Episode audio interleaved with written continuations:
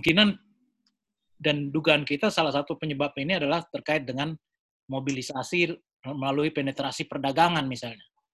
Nah, jangan hmm. sampai itu kena kepada masyarakat di sana. Juga ada Pastor Amo yang juga mendampingi warga di uh, Merauke. Nah, saya kira uh, akan berikan perspektif bagaimana bukan hanya persoalan penyakit juga jadinya, tapi sebenarnya ada masalah deforestasi ini berhubungan dengan problem-problem sosial ekonomi, budaya, pelanggaran HAM dan seterusnya. Nah, ini memang kita mau jadikan satu, tapi mudah-mudahan bisa di ini dalam diskusi ini. Begitu. Tapi diskusi-diskusi yang lain soal HAM, dampak sosial itu akan uh, kita bicarakan di uh, minggu depan. Ya. Silakan. Ya, maka, ya. Silakan, Profesor. Ya, ya, bagi saya menarik gitu ya, apa kebetulan si Fore saya uh, saintis di CIFOR dan profesor di IPB ini sama dengan Profesor Agus sebenarnya. Jadi uh, penelitian CIFOR banyak itu yang ja Ebola gitu di Afrika. Gimana apa expose manusia terekspos tiga um, deforestasi dikerjakan di situ gitu ya.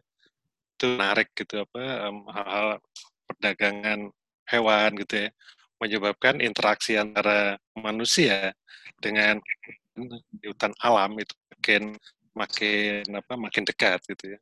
Ya apa-apa yang dulunya tidak biasa itu menjadi biasa.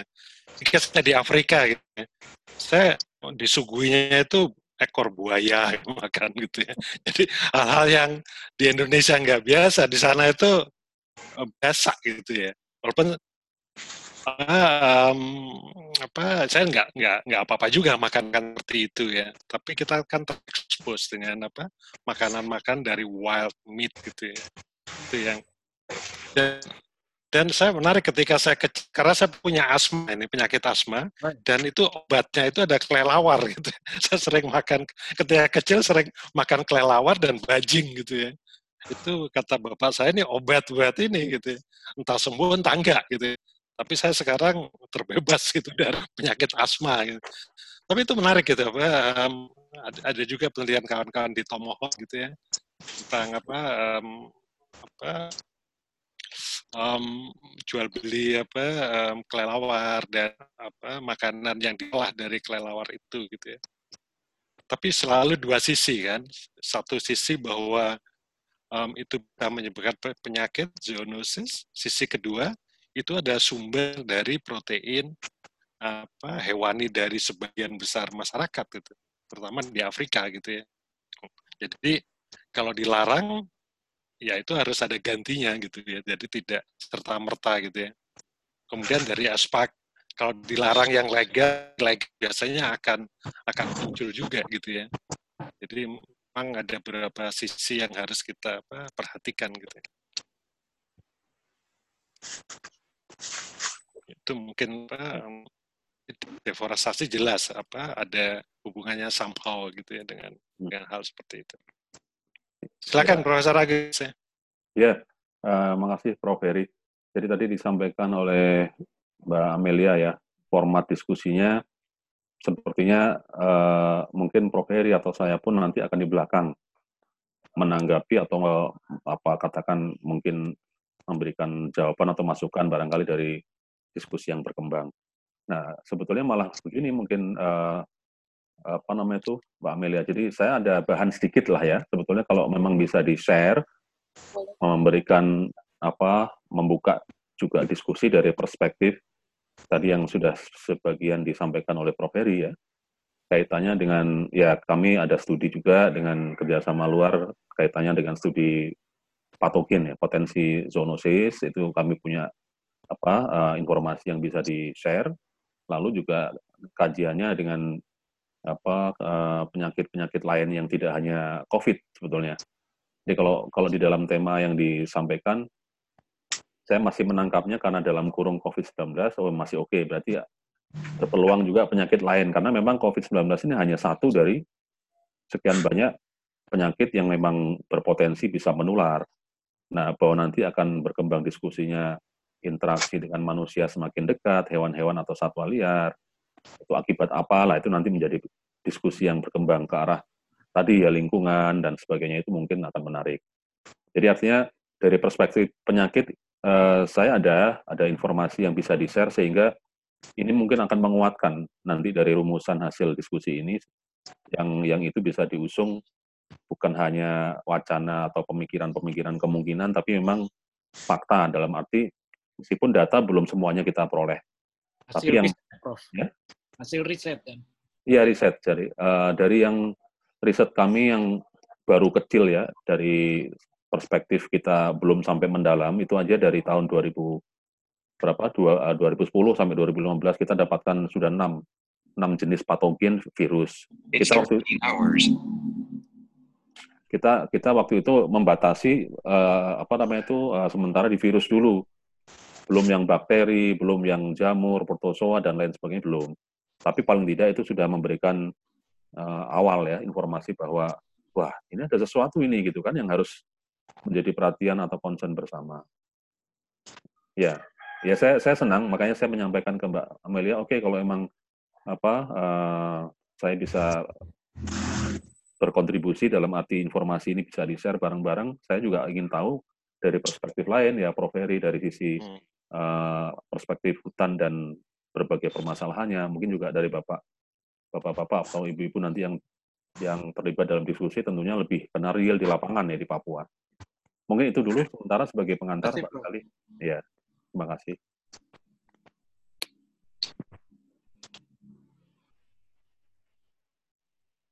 Ah, ya baik mungkin uh, karena partisipannya juga sudah lumayan banyak. Uh, sebaiknya kita mulai saja diskusi kita di siang hari ini.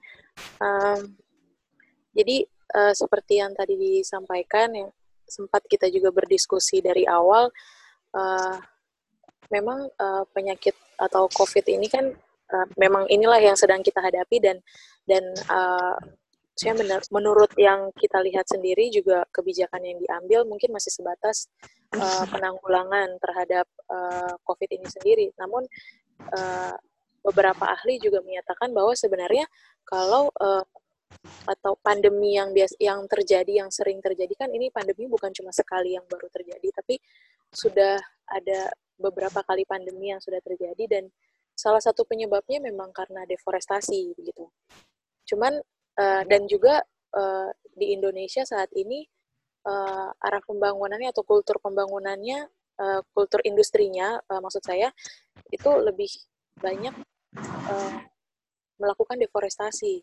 Terlebih lagi di daerah Papua mungkin banyak sekali eh, wilayah-wilayah uh, adat uh, yang di, uh, terjadi pembukaan lahan yang menyebabkan masyarakat-masyarakat uh, adat ini kemudian uh, mengalami uh, masalah dan juga uh, mereka sendiri uh, pada akhirnya uh, berjuang untuk melawan uh, deforestasi ini menjadi kelompok yang rentan juga terhadap uh, pandemi yang terjadi. Uh, di sini sih mungkin saya mau uh, meminta kesediaan dari uh, Agus untuk menceritakan bagaimana uh, perusahaan yang masuk di uh, wilayah uh, saudara Agus yang soda, uh, wilayah dampingan saudara Agus uh, mungkin bisa diceritakan bagaimana uh, deforestasi dan uh, masyarakat perubahan sosial ekonomi yang terjadi di sana. Eh, mungkin kepada Saudara Agus dipersilahkan. Oke, baik. Uh, selamat siang menjelang sore waktu Papua. Uh, terima kasih atas ya.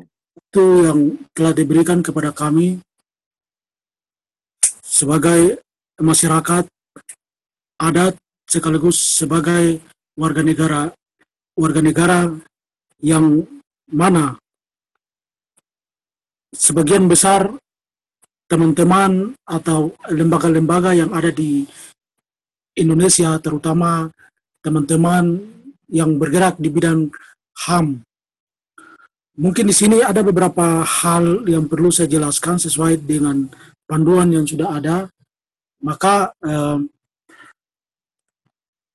dengan adanya dampak COVID yang saat ini dibahas, bahkan dampaknya eh, kepada seluruh masyarakat, eh, lapisan masyarakat bahkan juga seluruh dunia sehingga eh, kami sebagai masyarakat adat mengambil apa satu kesimpulan bahwa terjadinya eh, wabah wabah seperti ini karena dampak daripada penebangan penebangan kayu bahkan penggusuran terhadap uh, alam hutan-hutan yang perlu apa kita lindungi sejak apa moyang sampai dengan saat ini. Seperti tempat-tempat sakral yang secara adat turun temurun itu sudah dilarang bahwa ketika kita melanggar itu atau menebang kayu di situ atau lewat di situ nanti kita ya, kita akan kena akibatnya. Nah, namun dengan adanya eksploitasi yang dikeluarkan oleh uh, izin-izin yang dikeluarkan oleh pemerintah daerah atas kepentingan pengusaha di berbagai tempat di apa di wilayah Papua terutama eh, terlebih khusus kita di Kabupaten Teluk Ondama di wilayah di mana kami berada yaitu di distrik Naikere Kampung Inyora. Kampung Inyora dan Kampung Gombu yang mana saat ini perusahaan PT Kurnia Tama Sejahtera atau KT yang dikenal dengan KTS yang mana saat ini ber, beroperasi bahkan beraktivitas sampai dengan saat ini. Di mana eh, masyarakat apa sangat khawatir dengan aktivitas perusahaan aktivitas perusahaan di mana masyarakat apa saat ini tidak keluar rumah dilarang oleh pemerintah atau dibatasi. Sehingga eh, masyarakat tidak keluar rumah, namun aktivitas perusahaan ini sampai saat ini berjalan. Dan di situ ada pergerakan manusia di mana apa mereka yang kerja di perusahaan bisa ke luar keluar dan bisa masuk. Sehingga ini apa mengkhawatirkan kami masyarakat itu pertama dan eh, di mana perusahaan KTS ini dia beroperasi sejak tahun 2000 2010 2010 menggantikan DMP DMP atau perusahaan apa perusahaan yang dikenal sejak ya, dia masuk sejak tahun 2000 eh, 1992 1992 yaitu adalah PT Dharma Mukti Persada atau DMP yang mana dia apa beroperasi sampai dengan tahun 2020. Eh, 2000 minta maaf 2000 2001 sesudah eh, setelah peristiwa Wasior yang dikenal dengan Wasior berdarah dan seperti apa yang kami rasakan sebagai pemilik hak wilayah terus sebagai apa warga masyarakat yang hidup di tengah-tengah aktivitas perusahaan. Dan memang dampaknya itu kami sudah rasakan jauh-jauh hari sejak perusahaan DP itu masuk dan juga perusahaan-perusahaan lain yang yang mana kita ketahui bersama bahwa seperti yang sekarang KTS beroperasi dan banyak sekali dampak yang kami alami seperti dampak sosial, dampak lingkungan. Dampak sosial itu eh, kita rasakan antara kita keluarga dengan keluarga tidak tidak bisa apa seperti biasanya karena ada keluarga yang punya kepentingan besar di perusahaan mereka yang mengizinkan perusahaan itu masuk dan sebagian besar kita yang lain itu tidak mau tidak mau perusahaan itu masuk tapi dengan apa keadaan paksa ada beberapa toko atau beberapa orang yang mengatasnamakan masyarakat sehingga mengizinkan perusahaan itu bisa masuk dan menghancurkan uh, wilayah di mana kami tinggal. Dan lebih banyak dampak lagi yang kami rasakan seperti dampak apa lingkungan, lingkungan rusak, terus apa sungai-sungai banyak yang tercemar. Kita tidak bisa dulunya kita bisa ambil air untuk apa mengonsumsi saat ini tidak bisa karena air itu sudah kabur. Kalau musim kemarau air itu sudah berubah warnanya. Terus pada saat apa anak-anak atau ibu-ibu mandi kulit itu bisa apa menimbulkan berbagai macam gejala penyakit seperti penyakit kulit dan lain sebagainya. Dan ini adalah dampak-dampak yang kita rasakan seperti saudara-saudara kita di daerah-daerah lain dari aktivitas perusahaan ini. Dan kita sudah apa uh, sudah berusaha untuk bagaimana menutup perusahaan ini dengan berbagai langkah-langkah. Kita buat apa minta tanggapan daripada pemerintah daerah, kita ketemu dengan pemerintah daerah, terus kita sampaikan di forum-forum resmi seperti musyawarah di tingkat distrik atau kecamatan, kita sampaikan itu, minta kepada pemerintah agar segera ada langkah-langkah selanjutnya untuk bagaimana perusahaan ini harus ditutup. Tapi sampai dengan saat ini tidak ada tanggapan daripada pihak pemerintah daerah, terutama pemerintah Kabupaten Teluk Undama dan mereka apa menyatakan bahwa eh, perizinan perusahaan itu dikeluarkan oleh gubernur.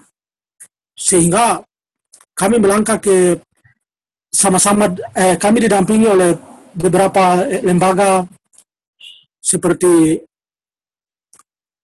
LP3BH kita apa advokasi ke LP3BH terus kita dampingi oleh eh, teman-teman dari Elsam Papua terus uh, teman-teman dari pustaka banyak hal yang kita apa sampaikan kepada teman-teman pustaka terus apa jerat Papua dan beberapa lembaga-lembaga lain yang kita bisa percayakan untuk menyampaikan masalah yang sebenarnya yang terjadi dan yang kami rasakan sepanjang perusahaan itu beroperasi di wilayah kami. Dan bukan saja dampak lingkungan tapi dampak sosial.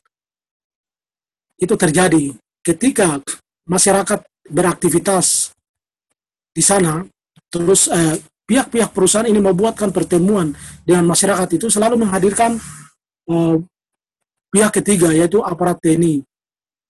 TNI sehingga eh, kebebasan untuk apa berbicara itu dibatasi. Kebebasan untuk apa kita berbicara itu kadang dibatasi. Masyarakat takut tidak bisa berbicara untuk menyatakan pendapat atau menyampaikan sikap mereka bahwa mereka menolak itu. Sehingga eh, dengan leluasa perusahaan bisa memanfaatkan beberapa orang untuk mengizinkan perusahaan masuk mengatasnamakan masyarakat. Dan dari situlah kami eh, merasakan dampak-dampak sosial bahkan dampak lingkungan yang mana kami uh, tidak bisa menjelaskan itu secara detail karena dampak itu banyak. Dampak itu dari si apa sisi kesehatan, pendidikan,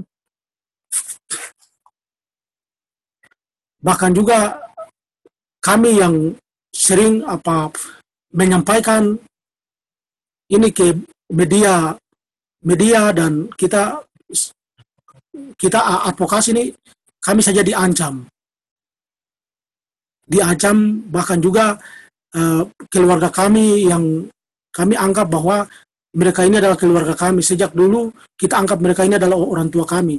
Tapi hanya dengan kehadiran perusahaan, mereka justru dipergunakan oleh pihak perusahaan sebagai kaki tangan yang mana mengancam kami. Dan hal-hal inilah yang selama ini kami rasakan.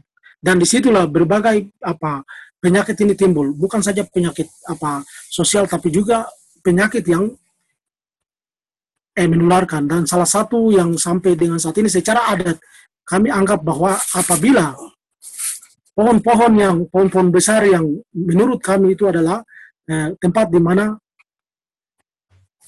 tempat itu sakral atau pohon itu tidak boleh diganggu itu eh, aktivitas perusahaan sehingga pohon itu ditebang dan dengan adanya COVID ini kami mengingat kembali apa yang disampaikan oleh orang-orang tua kami. Bahwa ketika hutan kamu ini di apa rusakan hutan ini dirusakan atau pohon ini ditebang maka kamu akan kena akibatnya. Dan akibatnya ini yang saat ini membuat masyarakat tidak bisa hidup tenang. Apalagi dengan adanya covid yang saat ini lagi dibicarakan bahkan juga lagi di was oleh semua lapisan masyarakat.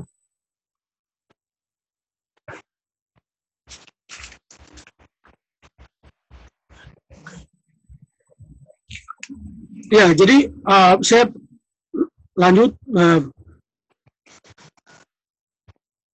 perusahaan ini kehadiran perusahaan ini hadir dia tidak membawa satu manfaat yang baik mungkin dari segi pendidikan dia apa tidak pernah membiayai apa para pelajar asli di sana untuk bagaimana memberikan beasiswa untuk mereka uh, menggunakannya untuk membiayai pendidikan.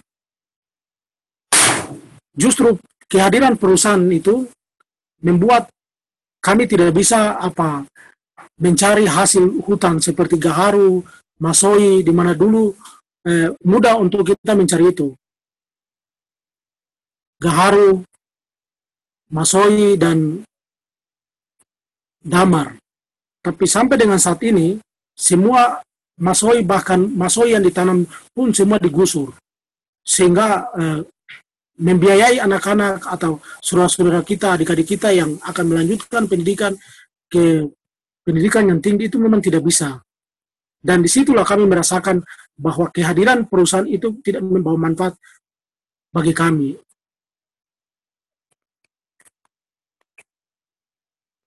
Ya, terima kasih. Kalau, Ya, kalau dari segi kesehatan itu banyak sekali uh, masyarakat bahkan kami sendiri juga kalau apa uh, kita mandi di tempat atau sungai yang mana ditebang kayu dan di situ itu banyak sekali banyak anak-anak bahkan bayi yang itu banyak sekali yang uh, terdampak penyakit kulit penyakit kulit seperti ada luka-luka memar dan lain sebagainya bukan karena akibat gigitan nyamuk, tapi karena akibat daripada keruhnya sungai dan pencemaran sungai itu. Ya, jadi itu yang perlu kami.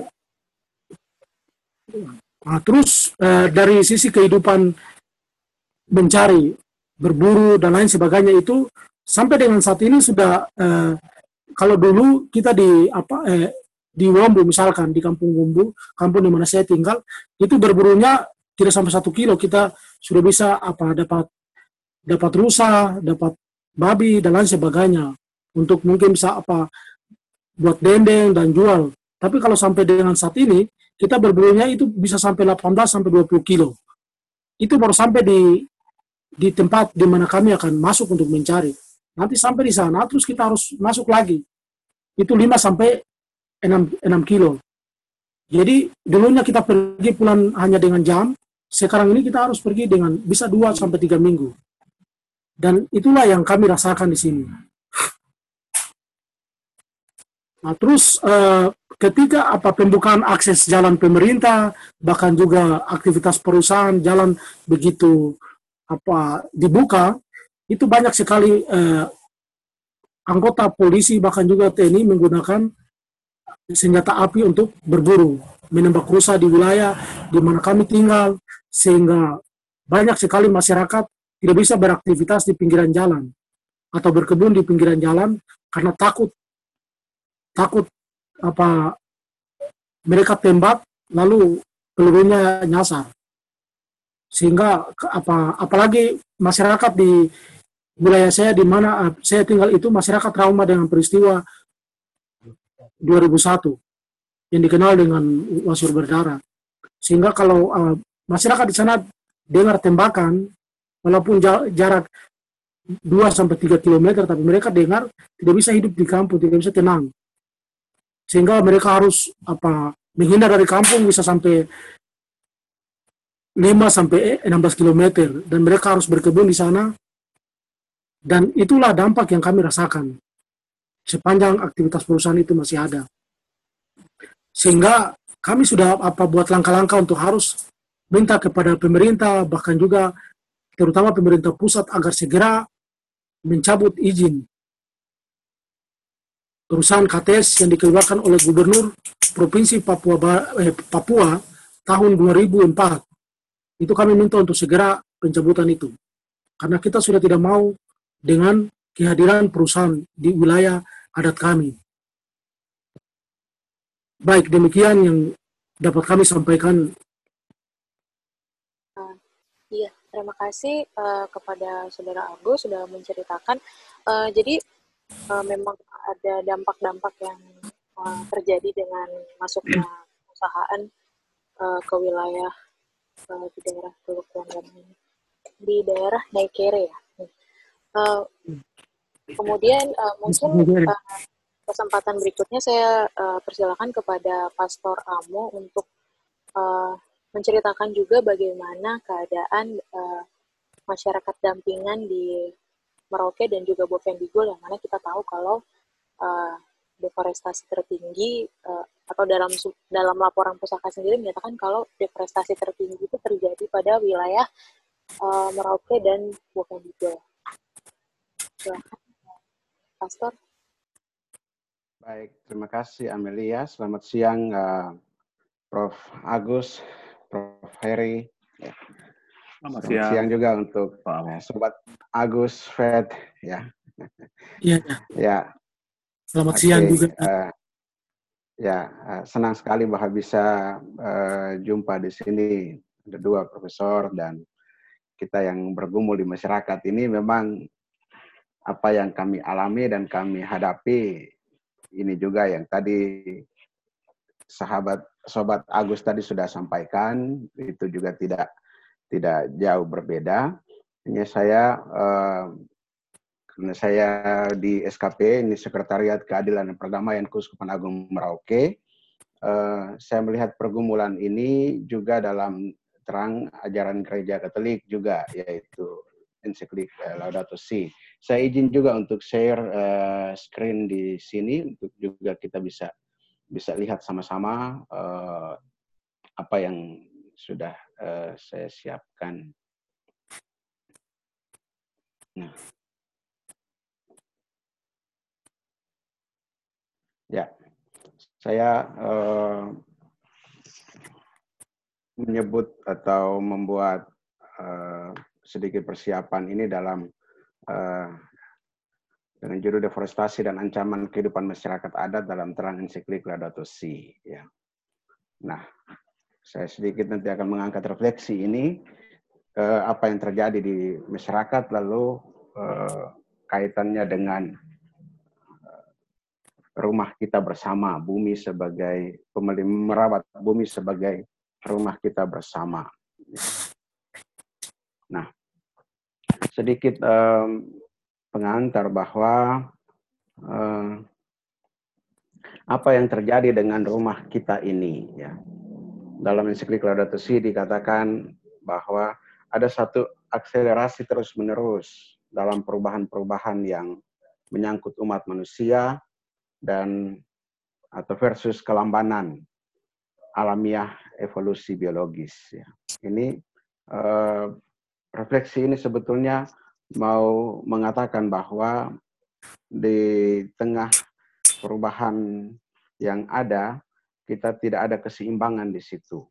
Ya, evolusi biologis berjalan begitu lamban. Contoh saja misalnya eh, kayu di hutan yang begitu besar, lalu kemudian atau hutan dibuka, lalu kemudian ditanami pohon kembali, itu tidak akan bisa eh, dalam sekejap mata dia akan seperti yang terjadi semula. Jadi perubahan begitu cepat, lalu eh, ada kelambanan versus kelambanan evolusi biologis di sana. Juga ada tujuan dari perubahan itu itu tidak selalu terarah pada kesejahteraan umum ya, atau kepada pembangunan manusiawi yang integral dan berkelanjutan. Ya. Dan ini yang sebetulnya kita alami bahwa eh, di misalnya di selatan Papua ini juga situasi eh, mereka data perusahaan datang itu dengan janji-janji dan lain sebagainya tetapi realis, realitasnya ternyata tidak demikian. Tuh, setelah hutan dibuka, kayu diambil, uh, sawit ditanam, lalu kemudian kesejahteraan itu uh, sawit ditanam sudah dipanen, kesejahteraan itu juga tidak datang juga. Ya. Jadi uh, ada satu perubahan itu tidak tidak mencapai tujuan untuk uh, kesejahteraan itu juga dan kita lihat situasi ini eh, sebagian besar masyarakat sedang memasuki kesadaran yang lebih kritis. Kepekaan terhadap lingkungan dan perlindungan alam itu meningkat. Ya, itu yang uh, terjadi saat ini. contoh kasus itu uh, kesadaran kritis masyarakat adat di wilayah selatan Papua melihat dampak dan juga ancaman perubahan hutan mereka akibat kehadiran investasi skala besar seperti uh, kelapa sawit. Nah, ini uh, apa situasi seperti ini juga uh, membuat uh, masyarakat kemudian uh, merasa bahwa um, apa yang dijanjikan itu eh, hanya di bibir saja dan kemudian tidak tidak punya dampak bagi tidak punya dampak bagi uh, bagi masyarakat secara keseluruhan. Nah, saya ingin uh, ini lihat ini kita tunjukkan gambar ini uh, apa yang terjadi di situ sebetulnya. Nah, uh, saya coba buka gitu. Nah, di sini dikatakan tulisan di belakang itu jelas. Gitu ya. Bapak, Bapak kita eh, tertinggal. Jadi Bapak datang dan perhatikan kita. Ini satu janji-janji yang yang dibuat atau yang dibawa oleh oleh perusahaan. Dan ini kita lihat seperti ini yang datang ini ini direktur perusahaan yang datang tapi didampingi oleh Kapolres didampingi oleh Dandim didampingi oleh ketua LMA kabupaten ya, kan? Popendigul waktu itu nah tokoh-tokoh ini nah mereka mereka ini juga ikut ikut hadir dalam dalam sosialisasi bahwa perusahaan ini datang untuk membawa membawa kebaikan membawa kesejahteraan uh, membawa pemulihan untuk kehidupan yang lebih baik jadi uh, boleh dibilang bahwa uh, mereka datang seperti seperti dewa penyelamat katakanlah begitu terhadap masyarakat yang menurut mereka itu tinggal di dalam kemiskinan dan kemelaratan tidak punya apa-apa. Padahal mereka yang tidak punya apa-apa dan datang mencari hutan itu. Nah, itu uh, apa kesadaran kritis itu juga muncul dari masyarakat. Uh, saya, saya tunjukkan di slide ini juga ada uh, pemalangan ya, proses uh, pemalangan. Dilarang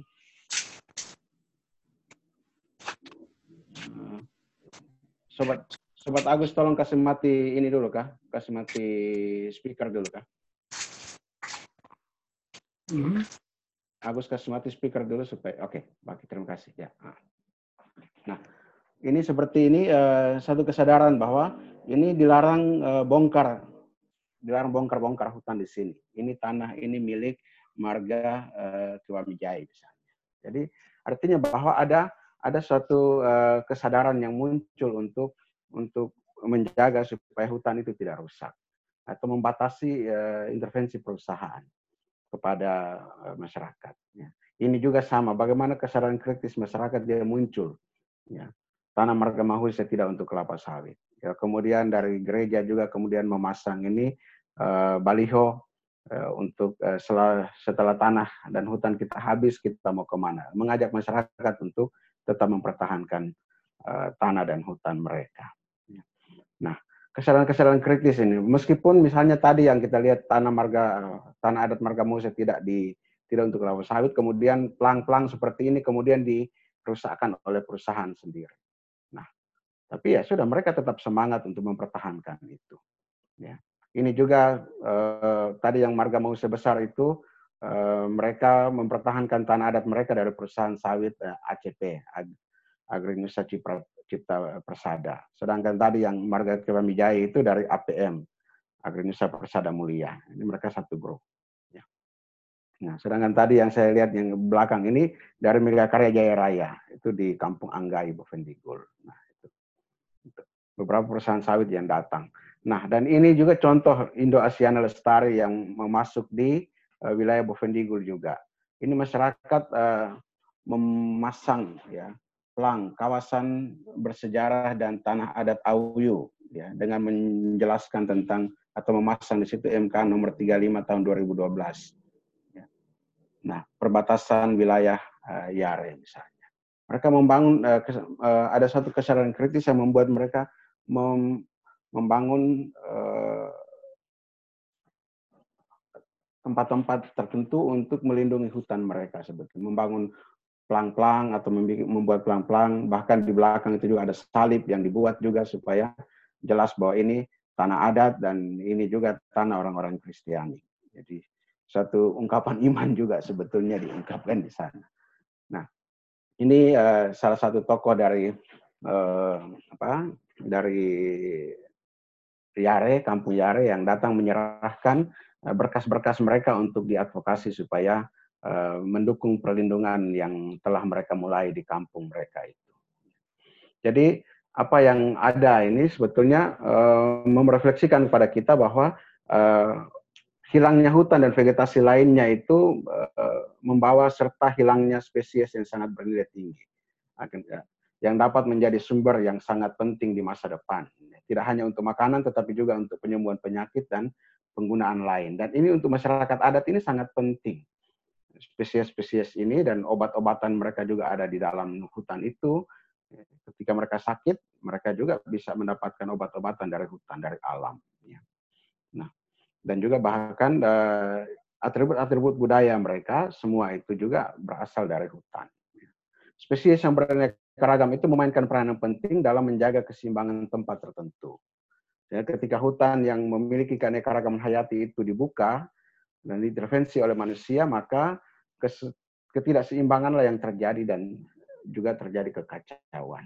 Nah, ini yang sebetulnya dikhawatirkan oleh uh, masyarakat adat. Kenapa mereka mati-matian mempertahankan hutan mereka dan uh, mati-matian juga untuk uh, mengupayakan supaya jangan terjadi investasi di tempat mereka. Bukan karena mereka anti pembangunan, tetapi karena ada uh, kecemasan tertentu bahwa ketika hutan yang memiliki keanekaragaman hayat itu uh, pergi apa dilibas dan diganti dengan sawit terjadi tidak ketidak ketidakseimbangan yang ada di sana atau bahkan terjadi kekacauan sosial dan budaya di sana. Ini kekhawatiran-kekhawatiran. Nah, juga eh, ada tanggapan-tanggapan yang lemah. Ya. Situasi ini menyebabkan saudari bumi bersama dengan semua yang ditinggalkan oleh dunia kita ini menangis. Ini satu kutipan dari ensiklik Laudato Si yang uh, menurut saya sangat uh, sangat menyentuh uh, bahwa bumi ini sebagai satu saudari yang sedang menangis, yang sedang memohon agar uh, kita uh, dapat kita mengambil arah yang lain. Gitu. Nah, dan sini kita dipanggil untuk menjadi instrumen Allah agar planet kita menjadi yang Dia inginkan ketika Ia menciptakannya dan agar bumi kita Eh, memenuhi rencananya yaitu perdamaian, keindahan, dan keutuhan. Nah, masalahnya kita belum memiliki budaya yang diperlukan untuk menghadapi krisis seperti ini. Ya. Nah, dan ini kita alami saat ini juga di Indonesia. Nah, kepemimpinan yang mampu membuka jalan baru. Nah, dengan adanya saat ini eh, Omni RU tentang eh, apa itu Omnibus Law itu, nah itu sebetulnya satu ancaman. Ya. Nah, kerangka hukum yang yang tidak menjamin perlindungan ekosistem sebetulnya itu. Nah, dan pemimpin-pemimpin kita mengalami uh, suatu uh, boleh dibilang uh, tidak masuk pada budaya yang diperlukan untuk menghadapi krisis ini. Mereka ikut pada tren uh, lebih mementingkan pemodal besar daripada memperhatikan masyarakat adat beserta hutannya. Nah, maka dari gereja Katolik kemudian menyerukan pertobatan ekologis. Ya, Nah, suatu tawaran kerangka spiritual, tawaran satu kerangka spiritual spiritualitas ekologis yang berasal dari keyakinan iman. Ya, sebagai orang beriman, eh, gereja menawarkan ini dan tidak akan mungkin melibatkan diri dalam hal-hal besar hanya dengan doktrin tanpa mistik yang mendorong kita atau tanpa dorongan batinia yang mendorong, memotivasi, menyemangati, memberikan makna kepada kegiatan individu dan komunal komunal kita. Kita tidak hanya bisa mengandalkan eh, ajaran-ajaran uh, saja, tetapi perlu juga suatu sikap mistik dari dalam batin yang untuk untuk memelihara dan merawat bumi ini. Masalah sosial harus diatasi oleh jaringan masyarakat ya, dan diperlukan juga gabungan kekuatan dan kesatuan usaha. Karena itu kami di eh, SKP Kuskupan Agung Merauke tidak bergerak sendirian, tapi membangun jaringan dengan teman-teman dari LSM, NGO, ya, CSO. Nah, termasuk juga dengan pusaka yang mengundang kita juga untuk berdiskusi pada saat ini. Dan saya senang juga bahwa ada kawan-kawan baru yang uh, juga bisa menjadi teman-teman yang bisa bergerak bersama ke depan. Dan pertobatan ekologis yang diperlukan untuk menciptakan suatu dinamisme perubahan yang berkelanjutan juga merupakan pertobatan komunal. Jadi tidak menjadi pertobatan pribadi-pribadi masing-masing, tapi menjadi suatu gerakan bersama dan juga satu pertobatan bersama. Nah, pertobatan ekologis menyeratkan berbagai sikap yang bersama-sama menumbuhkan semangat perlindungan yang murah hati dan ber, eh, dan penuh dengan kelemah lembutan. Ya. Pertama bahwa pertobatan ekologis ini menyeratkan rasa syukur dan kemurahan hati. Dunia diakui sebagai hadiah yang diterima dari Allah, yang menimbulkan sikap spontan pengingkaran diri dan juga sekaligus sikap uh, kemurahan hati. Satu rasa syukur bahwa kita menerima bumi dan tinggal di tempat ini dengan uh, nyaman atau dengan lingkungan yang bagus gitu. Kedua juga menyeratkan kesadaran yang penuh kasih bahwa kita tidak terputus dari makhluk lainnya, tetapi tergabung atau terhubung dalam suatu persekutuan universal. Ya. Dengan adanya pertobatan ekologis, di sana ada tersirat kesadaran penuh kasih itu akan keterhubungan satu sama lain. Pertobatan ekologis juga mendorong orang beriman untuk mengembangkan semangat dan kreativitas untuk menghadapi masalah dunia dan melaksanakan tanggung jawab besar yang lahir dari iman. Nah, ini pertobatan ekologis ini juga lahir dari iman dan mendorong orang untuk bersama-sama menghadapi masalah yang terjadi saat ini. Deforestasi yang terjadi saat ini, bagaimana kita bisa kami bisa maju bekerja sama dengan siapa saja untuk untuk menghadapi ini. Dan tentunya baik dan orang-orang yang beriman maupun orang-orang yang mungkin tidak beriman atau tidak percaya kepada Tuhan dan lain sebagainya, tapi punya kepedulian terhadap kemanusiaan dan lingkungan hidup. Ini yang saya kira ini uh, perlu untuk uh, saya sampaikan terkait dengan ensiklik Laudato dan juga apa yang kami alami di sini terkait deforestasi dan uh, sebagai lembaga keuskupan ini juga ada masukan dari Monsignor Petrus Kanisius Mendagi MSC, Administrator Apostolik Keuskupan Agung Merauke. Ya. Uh, Bapak Uskup uh, memberikan juga satu pernyataan untuk uh, kita bisa lihat bersama dalam diskusi ini. Ya. Deforestasi atau penghancuran hutan itu menyebabkan banjir. Dengan adanya banjir timbul banyak penyakit dalam masyarakat sekitar hutan, khususnya masyarakat kecil, masyarakat adat di sekitar hutan itu. Nah, perdagangan hewan merupakan juga penyebab timbulnya penyakit-penyakit. Dikatakan bahwa virus COVID-19 berasal dari perdagangan hewan kelelawar di Wuhan, Cina. Nah, penghancuran hutan menimbulkan permasalahan ekonomi, terlebih untuk rakyat kecil. Ekonomi kaum kaya diuntungkan dengan penghancuran hutan. Penyebaran penyakit khususnya COVID-19 telah menghancurkan ekonomi dunia termasuk Indonesia. Nah, akibat pandemi ini banyak negara mengalami resesi ekonomi. Semoga Indonesia walaupun dengan pandemi ini ekonomi akan pasti merosot. Nah, ekonominya tidak akan mengalami resesi, masih dalam pertumbuhan yang meskipun tidak besar.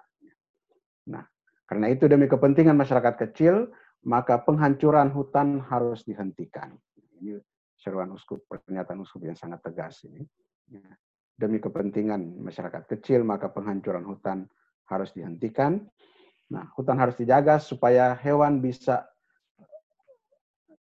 bisa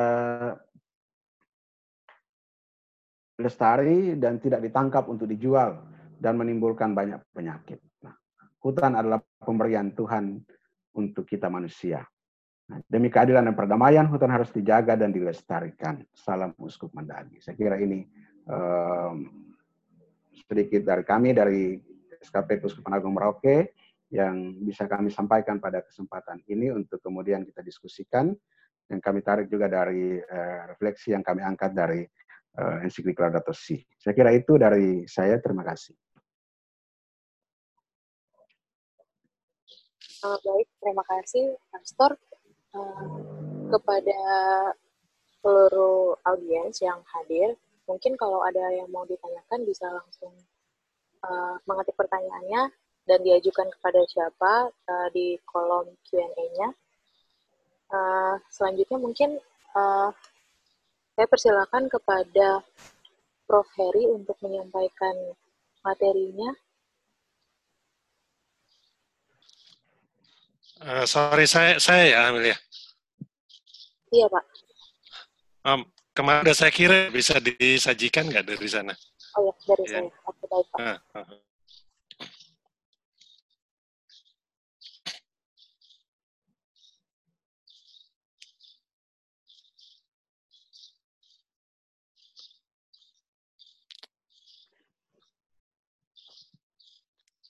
kayak terima kasih nih apa pada kawan-kawan dari Yayasan Putra. Jadi ada ingin menyampaikan materi saya secara cepat ya. Dan saya ingin banyak komentar sebenarnya kepada um, presentinya Pak Agus dan Pak Amo yang sangat, sangat menarik ya. Tapi saya akan sampaikan secara apa uh, singkat. Jadi apa judul PowerPoint saya adalah COVID-19, deforestasi dan perdagangan satwa liar. Ya. Ini saya tulis bareng-bareng dengan uh, di Puspitalka, Beni Okarda, Ahmad Dermawan, dan Heru Komarudin. Ya. Ini saya datang sebagai apa um, project leader dari Trade, Development, and the Environment gitu ya, yang sedang, sedang dilakukan, project dilakukan oleh C4 WC, WCS, UI, IPB, dan Unila gitu ya, dapat ding dari Inggris gitu. Lanjut.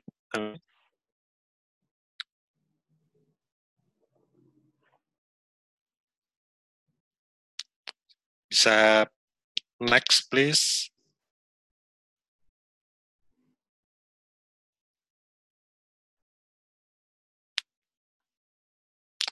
Halo Amelia, bisa pindah ke slide berikutnya?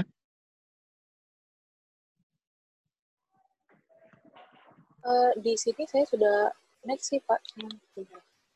Belum, nggak bisa ya?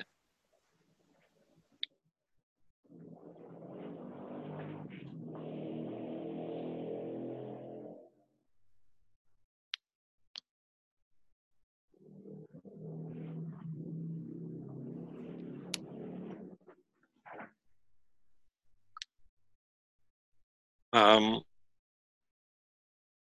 nggak bisa ke layar berikutnya. Oke, um, ini sedikit tentang COVID, saya dari apa uh, papernya Sherin et al. 2020, bagaimana apa um, dari kelelawar ya, kemudian dimakan, kemudian bisa jadi host manusia apa connect dengan manusia yang lain dan sekali lagi apa banyak juga di apa di dicoba dikembang obat-obat untuk terapi ya termasuk remdesivir yang katanya cukup apa menjanjikan gitu ya. Uh, lanjut.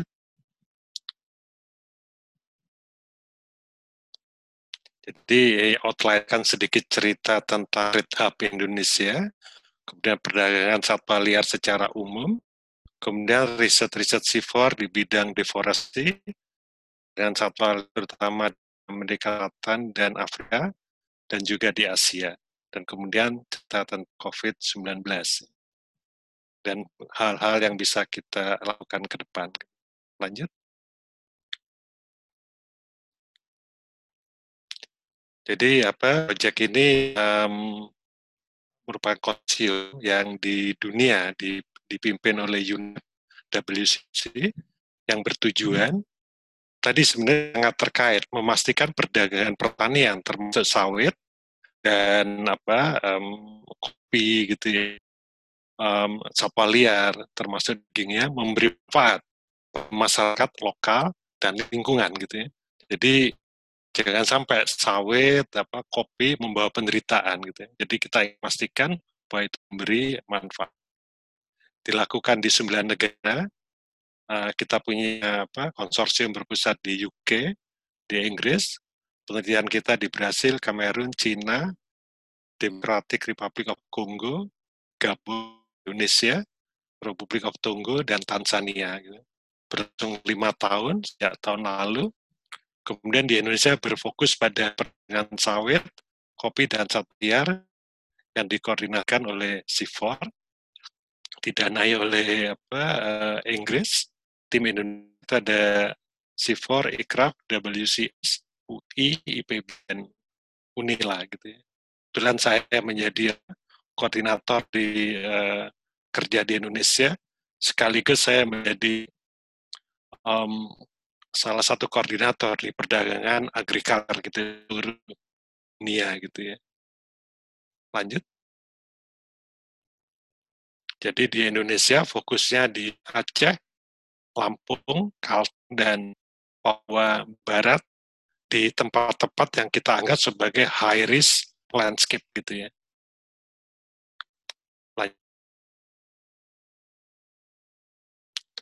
Ini apa eh, hasil pendahuluan. Jadi kita melakukan analisis big data um, sebagai salah satu contoh untuk melihat sebenarnya kalau burung ini spesies burung paling banyak di, diperdagangkan di Indonesia gitu ya. Jadi um, dari apa software yang kita buat yang crawl di internet ya, bahwa lovebird, murai batu, kenari, ya, perkutut itu merupakan yang banyak diperdagangkan. Tentu ini termasuk yang burung yang dibudidayakan. Ini dari seluruh Indonesia gitu ya. Jadi riset-riset mengandalkan apa iklan-iklan ada di internet. Lanjut. Ini adalah apa lima burung yang kita sampaikan ada lovebird, ada murai batu, kenali, ada perkutut ya. Itu yang apa yang sering di diperdagangkan di Indonesia ya, baik yang diambil langsung dari hutan maupun yang uh, dibudidayakan. Lanjut.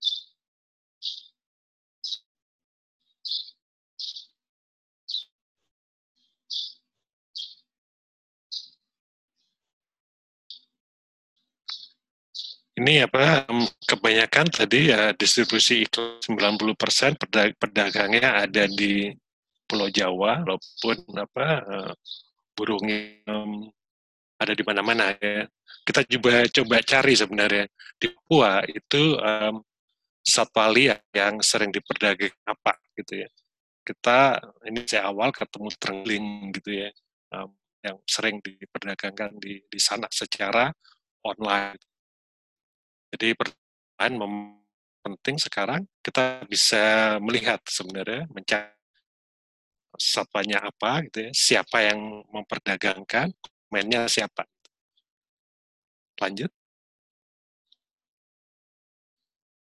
Jadi apa deforestasi dan pandemi ini beberapa contoh penyakit yang menular yang ada kaitannya dengan apa deforestasi ini di apa di yellow fever itu di Afrika dan South Amerika di apa di tengah rai terkait dengan prestasi jadi apa um, aksi kan, yang mendekati hutan dan keperburuan itu apa um, menyebabkan interaksi yang makin makin apa intensif antara manusia dan dan satwa liar, Ebola ya, Maya Ebola di Afrika, ada apa um, lewat non Jumat bed lewat kelelawar di sini, ada direct langsung hunting, bacereng, logging gitu ya.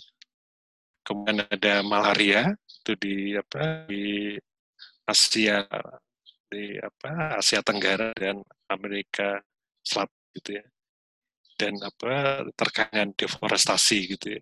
Jadi memang apa um, kita harus hati deforestasi kadang tidak bisa kita hindari kalau itu memang sepakat ya. Karena uh, populasi manusia meningkat terus tetapi penting deforestasinya di mana dan untuk siapa gitu ya. Jangan sampai deforestasi untuk orang-orang tertentu saja gitu ya. Tidak untuk masyarakat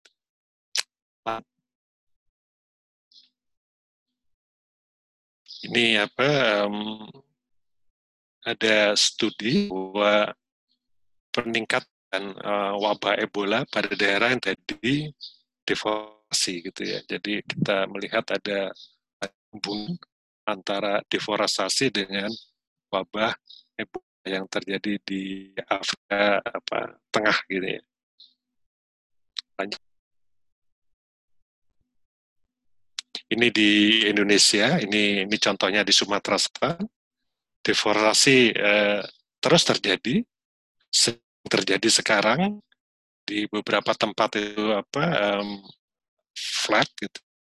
Jadi kayak bisa katakan sekarang deforestasinya sekit, di seluruh Indonesia sekitar setengah juta hektar per tahun gitu ya. Kita pernah mengalami satu setengah juta, bahkan dua setengah juta hektar per tahun. Sekarang sudah agak rendah, dan pemerintah berjanji sebenarnya pada 2030 kita akan deforestasi nol gitu ya. Jadi janji sekarang harusnya sudah 300 ribu hektar per tahun ya. Tapi saya lihat data masih 400 ribu lebih gitu ya. Jadi pemerintah berusaha menekan deforestasi dan berjanji gitu ya. Kalau di Indonesia berbeda-beda ya. Kalau Sumatera itu sudah seperti yang lihat, deforestasi sudah hampir flat sebenarnya. Jadi antara reforestasi dengan deforestasi sudah hampir di Kalimantan sedang aplikasinya terdeforestasi gitu ya masih besar. Di Papua ini baru awal gitu ya, baru awal terdeforestasi. Kalau di Pulau Jawa sudah banyak yang recovery gitu ya sudah mulai reforestasi aforestasi gitu ya jadi hutan di apa di Jawa sekarang lebih banyak daripada 10 tahun yang lalu gitu ya kalau di Sumatera stabil di Kalimantan masih turun di Papua khawatirkan ya karena mulai terjadi deforestasi besar-besaran gitu ya. Apa Papua akan mengikuti pulau-pulau yang lain Kalimantan atau bisa kita langsung apa uh, flatkan gitu ya. Itu tentu uh, apa um, tanggung jawab kita.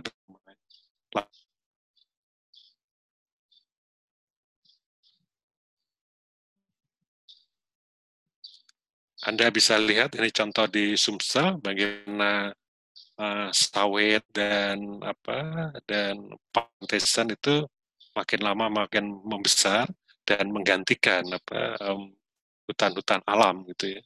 Tadi dari Pak Amo sangat kali gitu ya bahwa berbagai dampak ya ketika alam hutan tanaman maupun dikatakan oleh komoditas pertanian gitu ya tentu ada untung lebih gitu ya. Ada orang melihat dari ekonomi, ada orang bisa melihat dari keseimbangan ekosistem gitu ya. Tentu pertanyaannya adalah pemerintah itu punya kewajiban sebenarnya menyeimbangkan gitu ya interest-interest ini gitu ya. Interest ekonomi mesti diseimbangkan dengan interest ekosistem dan uh, sosial masyarakat. Lanjut.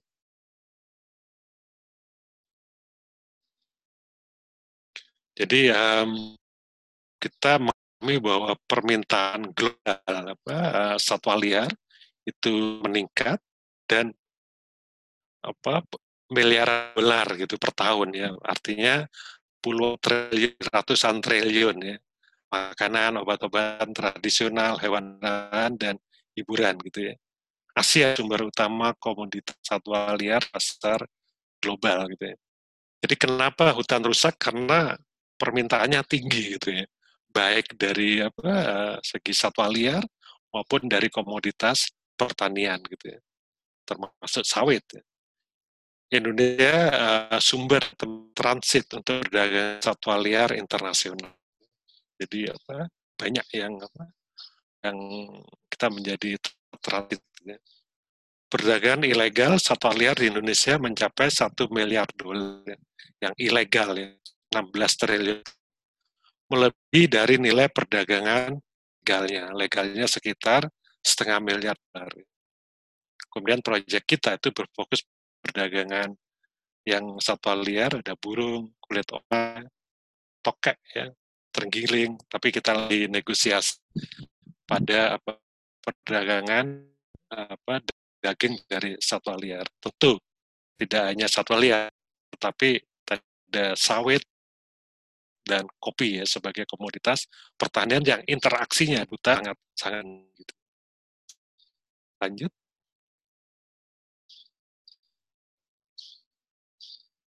Jadi di Amazon, Brasil, Kolombia, dan Peru, perdagangan satwa liar telah dilarang, penggunaan subsisten ya. Kalau untuk keperluan sendiri masih diperbolehkan ya dagingnya dijual di padan pada konsumen kalangan mampu kaya gitu ya di cerita di Amerika Selatan dan empat kali mahal daripada harga ayam gitu. Jadi prestisius makan uh, satwa liar. Konsumsi juga ditemukan ada indigenous people ya yang didapat lewat jaringan atau langsung dari hutan. Ya. Dagingnya dianggap sebagai festival food ya untuk mengekspresikan nilai budaya asal usul gitu. Ya. Jadi ada kebanggaan ya kalau makan ular gitu ya. Kemudian perdagangannya terorganisir ya, namun tidak terlihat gitu ya. Dan trader berperan tinggi ya. Jadi uh, organize baik yang legal maupun yang ilegal gitu. Lanjut. Itu di Amerika Selatan.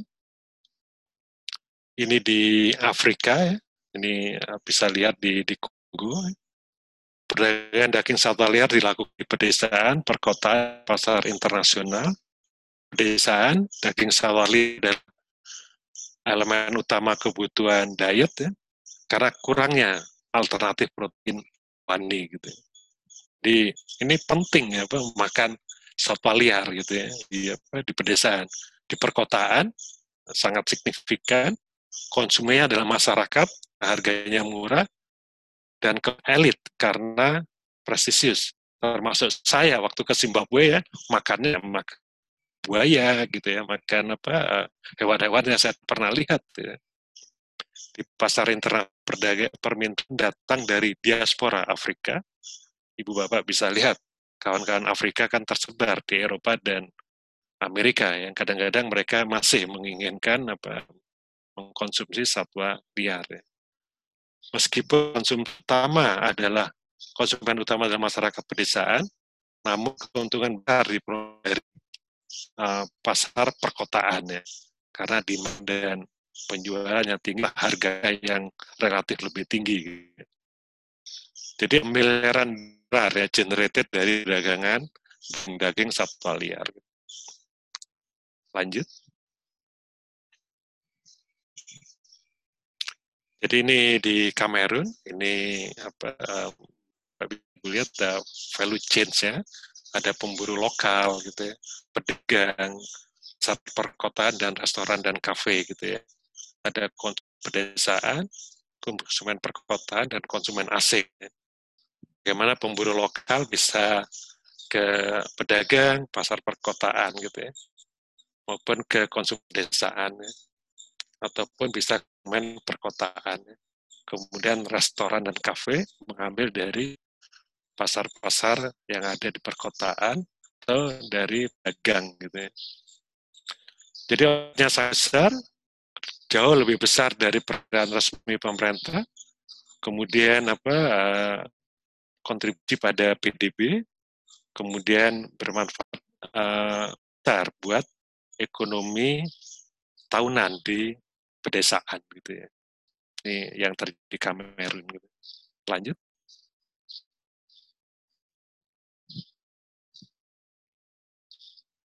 Ini di Indonesia, ini pasar ekstrem pemohon ya. Ada beberapa lokasi di Sulawesi Utara, mayoritas yang diperjualbelikan kelelawar dan herat hewan pengat termasuk tupai gitu ya. Ulat juga menjadi protein hewani di Indonesia dan beberapa negara Asia. Kemudian konsumsi daging satwa liar di Sulawesi lumayan ya, 38 gram per orang per hari gitu ya. Jadi Anda bisa lihat betapa vitalnya ya um, apa, um, peran daripada satwa satwa liar ini. Jaringnya banyak aktor gitu ya. Kemudian tidak lestari karena perburuannya yang, besar dibandingkan kemampuan merekreasi gitu ya.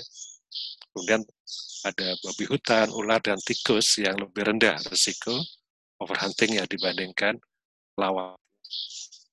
Lanjut.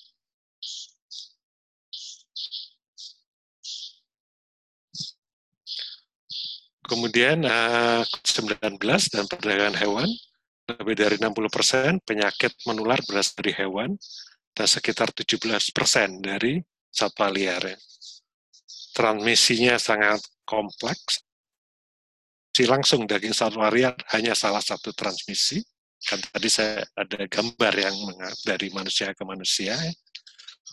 Kegiatan manusia yang berpotensi mendisrupsi keseimbangan alam dapat menjadi kondisi baru mendukung virus ini dan penularannya gitu ya.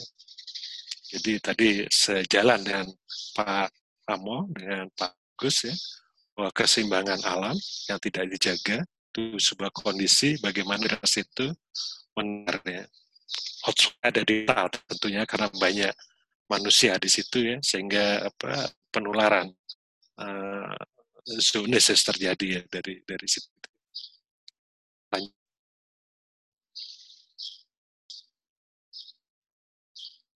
Ini di kementerian terbaru di kota Manado melarang penjualan kelelawar dan ular dan memperketat eksplorasi perdagangan di kota.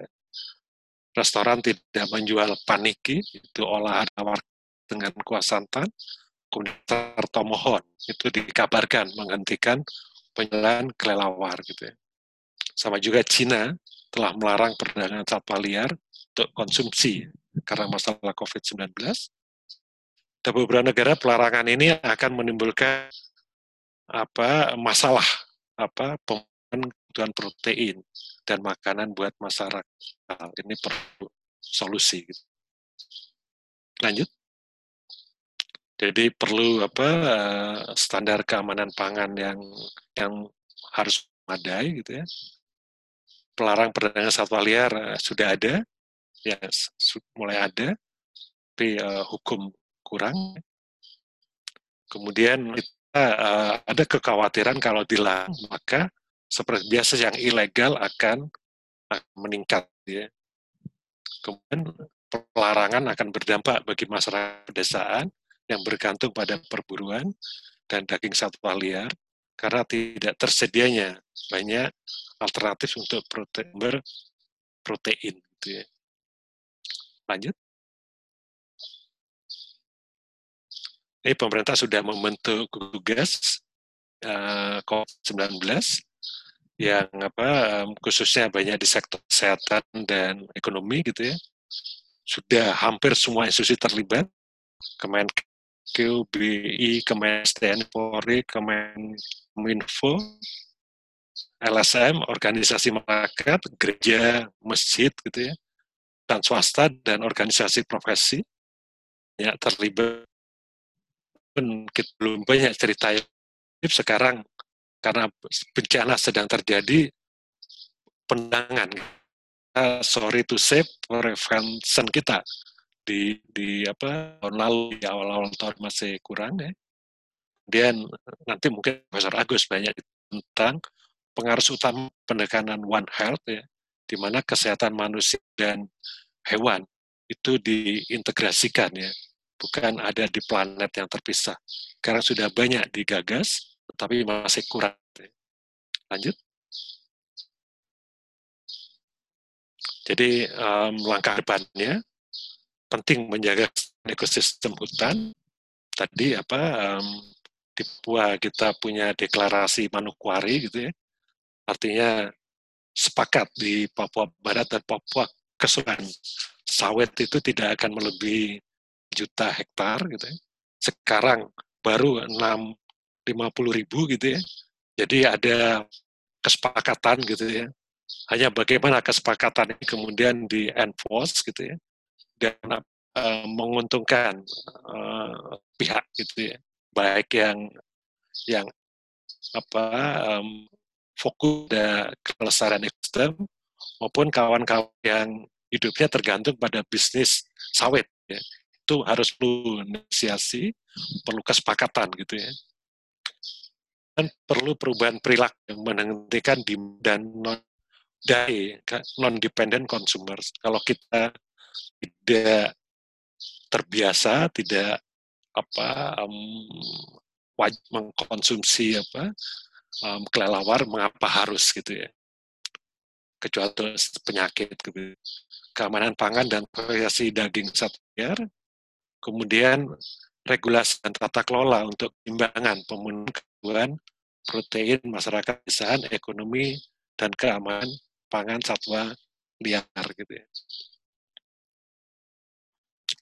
Ketika kami ada di Manokwari dengan dengan kawan-kawan dari adat ya. Lanjut. Ini beberapa referensi yang tadi apa lanjut. juga uh, jadi ini apa um, Global Lens apa Research Fund dari UK kemudian ini apa bisa hubungi saya lewat berbagai macam cara. Tapi sedikit saya ingin menyambung dengan presentasinya Pak Agus. Saya sepakat itu apa um, apa ya uh, logging apa ekspansi sawit yang berlebihan itu harus dihentikan gitu ya kuncinya tentu apa dialog gitu ya karena um, para pendengar juga banyak kawan-kawan kita juga gitu ya. Uh, apa, um, tetapi mereka harus adaptasinya dan memastikan gitu ya bahwa uh, sawit atau logging ini membawa keuntungan gitu buat masyarakat ya. Eksploitasi hutan itu ada ada cara kan. Kan kita udah sepakat mana yang harus di, dilindungi itu harus itu there is not negotiable ya tapi perintah dengan apa um, lembaga dewan gitu kan dan sepakat juga mana yang bisa diubah untuk um, pertanian gitu ya. Nah ini yang harus kita apa um, kita epos gitu ya. Bahwa um, hutan diubah itu akan mengubah segalanya iya pasti gitu ya. Kalau hutan diubah menjadi sawit itu pasti apa sungai akan akan berubah gitu ya. Kemudian penyakit bisa datang gitu. Hanya bagaimana ini kemudian bisa ditanggulangi gitu ya. Saya saya um, ya harus bersama-sama ya. Ini di Teluk Wondama saya rasa apa um, banyak hal yang harus bisa dilakukan di sana ya dan salah satunya adalah balancing power ya saya tentu sangat senang kekuatan masyarakat. Ya. Kan di Good Gov itu ada pemerintah gitu ya, yang berusaha mengakomodasi seluruh apa, interest dari masyarakat. Kemudian ada private sectors yang generate duit gitu ya. Itu perlu buat ekonomi kita. Kemudian ada kawan-kawan LSM, ada kawan-kawan penggiat organisasi masyarakat yang harus hidup gitu ya. Penting gitu ya sehingga suara masyarakat, suara ekosistem juga kebal ke permukaan, kemudian dicari titik-titik temu dengan kawan-kawan dari private sektor gitu ya. Jadi um, di bumi Indonesia kan semuanya harus hidup gitu ya. Tidak boleh apa private sektor menegasikan gitu ya. Dan tentu Bapak Ibu setiap lima tahun punya apa um, untuk anggota dewan, para bupati, para gubernur dan presiden ya yang punya ke, ke otoritas ya. Tentu itu harus dipakai sebaik-baiknya ya. Dari Pak Amos saya sangat senang tadi banyak apa um, kutipan dari dari apa dari ayat-ayat suci gitu ya yang disampaikan yang me, menginginkan kita menjaga uh, ekosistem gitu ya. Jadi tadi saya sampaikan ada sampaikan ada pertobatan ekologis itu harus ya kita sudah banyak merusak ekosistem gitu ya. Jadi apa um, tadi sudah kemudian sudah harus mulai apa perbaikan gitu ya, perbaikan ekologis gitu ya, memperbaiki pekan kita gitu ya karena banyak juga ini Bapak di samping deforestasi, banyak lahan-lahan nganggur gitu ya. Di samping kita apa uh, memastikan deforestasi tidak terjadi juga harus mulai menanam pekarangan gitu ya, menanam apa lahan-lahan yang idle yang tidak jelas gitu ya. Itu ya apa, uh, harus dilakukan ya. Sehingga apa ada sisi sisi satu harus mempertahankan, sisi lain harus lebih konstruktif gitu ya. Karena tidak ada orang yang keberatan kalau kita menanam pohon gitu ya. Kalau kita menghalangi orang menebang pohon, mungkin para apa penebang pohon, para apa, loggers gitu ya, orang yang ingin mengubah itu kita akan berhadapan langsung. Tapi kalau kita menanam pohon, semua gema gitu ya. Jadi kita dua dua front ya. Jadi ada kerangka hukum yang harus di apa um, di dimasuki. Tadi kawan-kawan sudah lewat itu semua dengan apa Elsan ya. Saya lihat Walhi juga um, me, me, menyimak ini. Jadi um, ya monggo gitu ya. Saya selalu merasa gini ya. Kita bersama-sama gitu. Ya. Jadi um, saya banyak um, di nasional, internasional dan beberapa uh, provinsi juga berang dengan banyak kawan gitu ya, dan juga menjalin uh, aman bersama gitu ya, bahwa um, kita harus bisa hidup bersama gitu ya. Oh bapak perlu sawit, oke, okay. perlu kopi, oke okay, gitu ya. Itu bisa generate itu oke okay, gitu.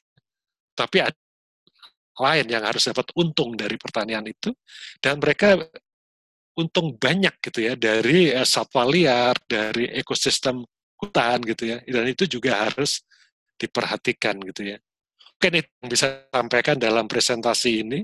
Jadi apa um, barangkali nanti dalam tanya jawab kita bisa uh, uh, lebih lanjut lagi. Terima kasih Ibu Amelia.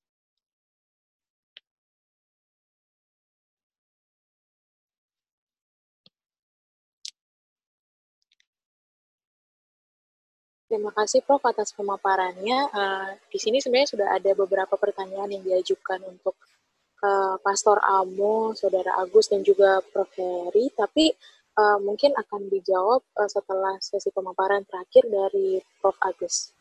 Uh, selanjutnya saya persilakan kepada Prof Agus untuk menyampaikan materinya. Baik, terima kasih Mbak Amelia dan uh, Selamat siang sore kepada Bapak-Bapak sekalian atas uh, kesempatan yang diberikan kepada saya untuk bisa bergabung dalam apa uh, webinar ini. Uh, ya khusus kepada para narasumber, kepada uh, Pak Agus, Prof, kemudian Pastor Amo dan Prof Heri ya Purnomo. Uh, izin akan saya sampaikan materi yang belum sempat saya kirimkan ke Mbak Amelia, jadi saya apa namanya itu saya sampaikan di sini.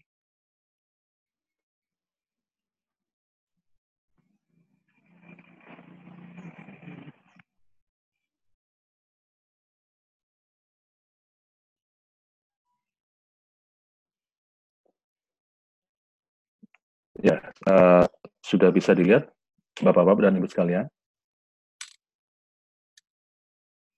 Halo? Ya, sudah. Ya. Oke okay, ya, sudah ya. Sudah.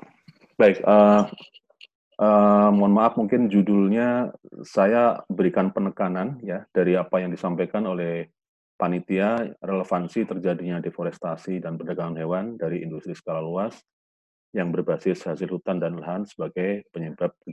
Nah ini kejadian ini saya saya tambahkan mohon maaf ya, karena memang nanti beda penyebab penyakit dan penyebab kejadian penyakit itu berbeda. Jadi saya tambahkan kejadiannya ya. Penyebab kejadian penyakit ya, dalam kurung ini sudah sama COVID-19. Artinya bukan hanya satu-satunya saja COVID-19, tapi juga bisa mungkin penyakit yang lainnya ya. Dan permasalahan sosial ekonomi serta inisiatif dan seterusnya. Jadi yang ingin saya sampaikan di sini ada penekanan khusus supaya diskusi lebih fokus kepada materi yang disampaikan atau dimintakan ke saya untuk disampaikan.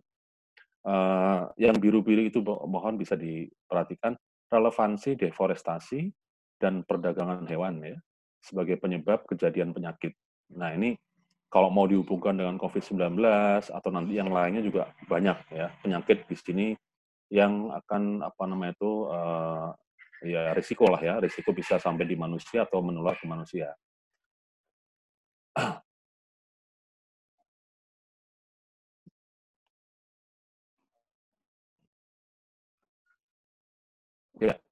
Mungkin ini saja foto yang saya ambil dari internet ya.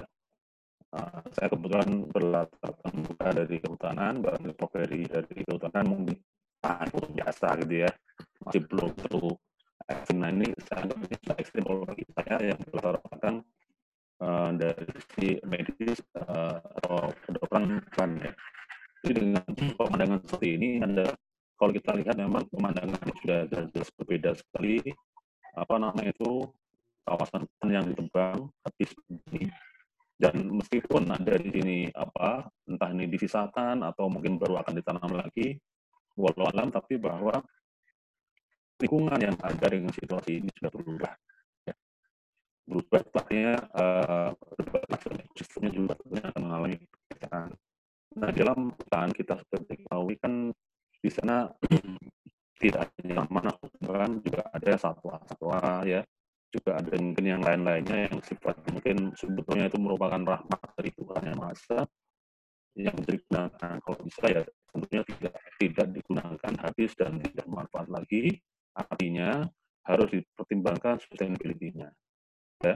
Kalau ada penggunaan atau apa pemakan hutan ataupun pohon-pohon barangkali harus diikuti dengan apa uh, reboisasi atau penanam kembali ya itu mungkin dari cerita yang tadi saya dengar dari apa namanya uh, ya kemudian juga Prof. juga menyampaikan barangkali memang lebih banyak ke eksploitasi artinya ya sudah dimanfaatkan aja hutan yang ada itu dengan kayu dan sebagainya kemudian sudah dimanfaatkan kayunya lalu mau diganti dengan tanaman yang uh, apa namanya dengan vegetasi yang yang sifatnya monokultur ya atau yang lainnya. Ini ini saya masuk bukan bidang saya, saya tidak bisa beri komen lebih. Nah, yang ingin saya sampaikan dengan seperti ini jelas uh, apa ini akan mengubah keseimbangan ekosistem yang di mana di sana tidak ada satwa liar ya. Dari mulai dari macam-macam satwa liar. Atau salah satunya langsung saja pada pada uh, kelawar ya. Kelawar yang memang cepat fokus. Padahal selain kelawar banyak lagi yang lain. Ya Contohnya ada ini, seperti yang saya gambarkan di sini, ini adalah gambaran benak saya. Saya minta tolong Baduy, nah ini kalau sudah ada pemangkasan atau penggundulan hutan dalam bahasa kami mungkin yang digundulin apa ini. Berbagai satwa mulai mungkin rusa, burung ya, lalu ada harimau, tikus, kelawar, ular, semua itu pasti akan akan apa berbondong-bondong mencari lingkungan di mana mereka bisa bertahan hidup. Kenapa? Ya karena sumber makanannya mulai dari air minum dan mungkin makanan-makanan yang mereka biasa di hutan dapatkan, nggak ada lagi hutannya itu. Nah, kemudian mereka mulai bergerak mendekati wilayah di mana itu manusia tinggal. Ya. Nah, di sinilah ini adalah border yang saya tuliskan ini zone fixed Harusnya mereka itu tidak ada di wilayah ini. Begitu mereka masuk ke wilayah ini, itu adalah apa? Artinya mereka tidak mereka tidak ada namanya hewan juga. Kemudian tapi yang yang terancam adalah manusia justru nah berarti isu ini berapi apa yang disampaikan Pak Gus ataupun juga kaitannya merupakan hal yang perlu menjadi perhatian oleh pemerintah kaitannya dengan apa namanya itu pemerintah yang sudah tahap perhitungan tadi satwa akan apa namanya migrasi ya pindah ke tempat yang baru. Yang baru itu kalau sama-sama masih oke tapi kalau kemudian dalam wilayah manusia sudah yang jadi nanti persoalan-persoalan baru. Kita bayangkan yang tidak dengan sengaja atau sengaja saya nggak tahu. Bakaran yang di Kalimantan mungkin di daerah juga sama di Sumatera atau mungkin di tempat lain. Uh, di sana ada orang yang kemudian mati dengan anak itu dan anaknya betapa kasihannya dari, dari perspektif apa ini welfare ya orang-orang yang pemerhati hewan kami profesi kami itu sangat prihatin jadi mereka nggak perlu lari untuk pindah untuk mencari tempat baru untuk mereka bisa bertahan hidup. Ya. nah kalau bagi yang sebagian mungkin hewan-hewan yang memang dia apa namanya itu kebetulan berdekatan dengan uh, sumber sumber bencana atau penerbangan atau kebakaran mereka bisa mungkin bisa mati yang bagi yang tidak dari itu ya akhirnya mati mati mati. Habis ya, atau jumlahnya semakin berkurang. Dan ini merupakan sebuah biodiversity dari kita. Yang kita yang tadi saya tadi disampaikan oleh apa Pak bahwa apa itu penghancuran hutan itu harus ya. Hutan itu dijaga karena di dalamnya mengandung berbagai macam kekayaan alam yang itu untuk kesejahteraan manusia. Itu sudah sekali dan pemikiran ya. Nah, kalau ini zoonosis. Nah, sekarang kita akan masuk ke wilayah yang jadi bagian dari apa yang kami. zoonosis. Ya, zoonosis itu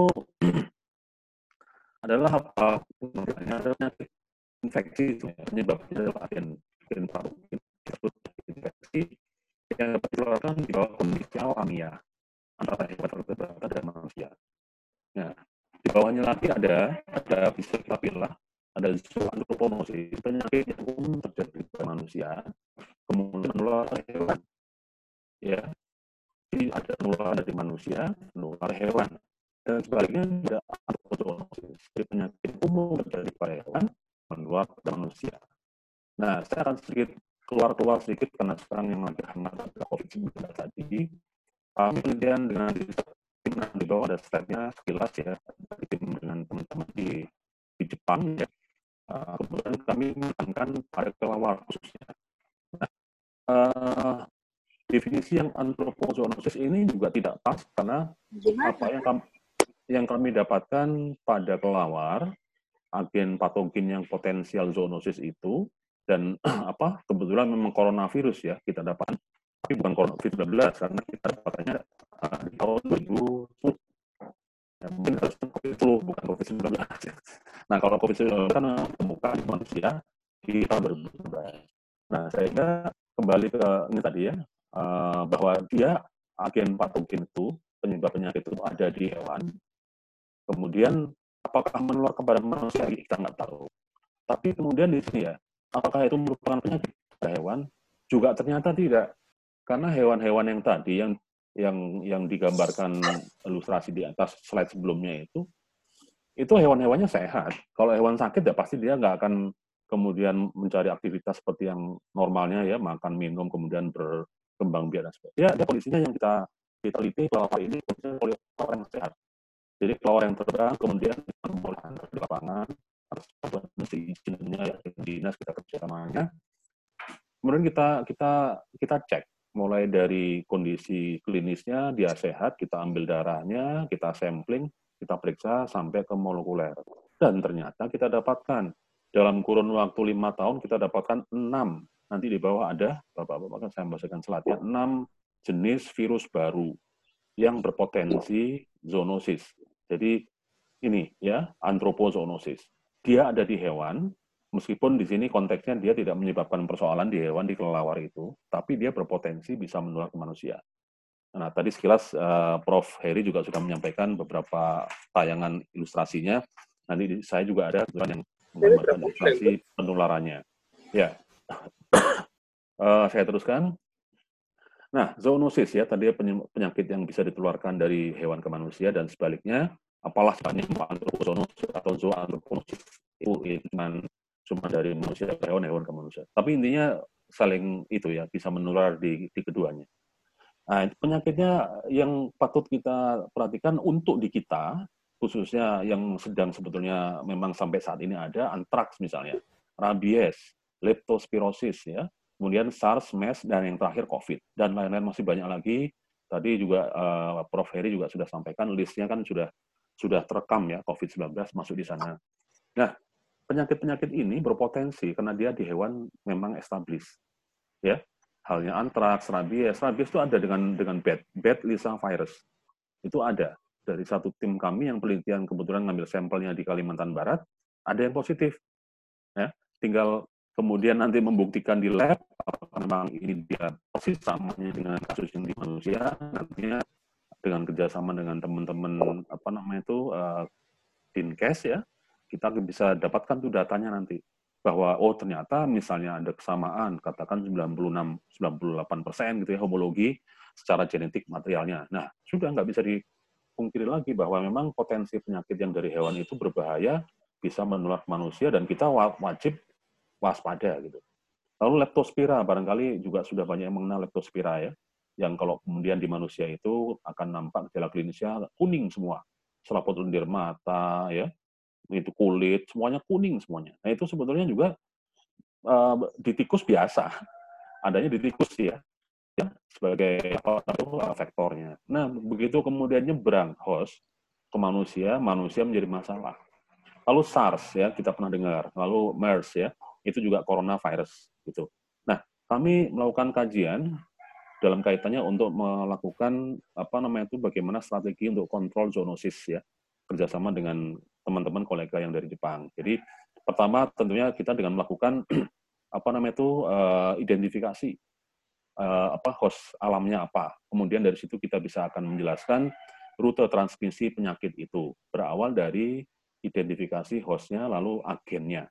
Jadi kita memang melakukan mapping uh, apa eksplorasi dari berbagai macam patogen yang berpotensi zoonosis.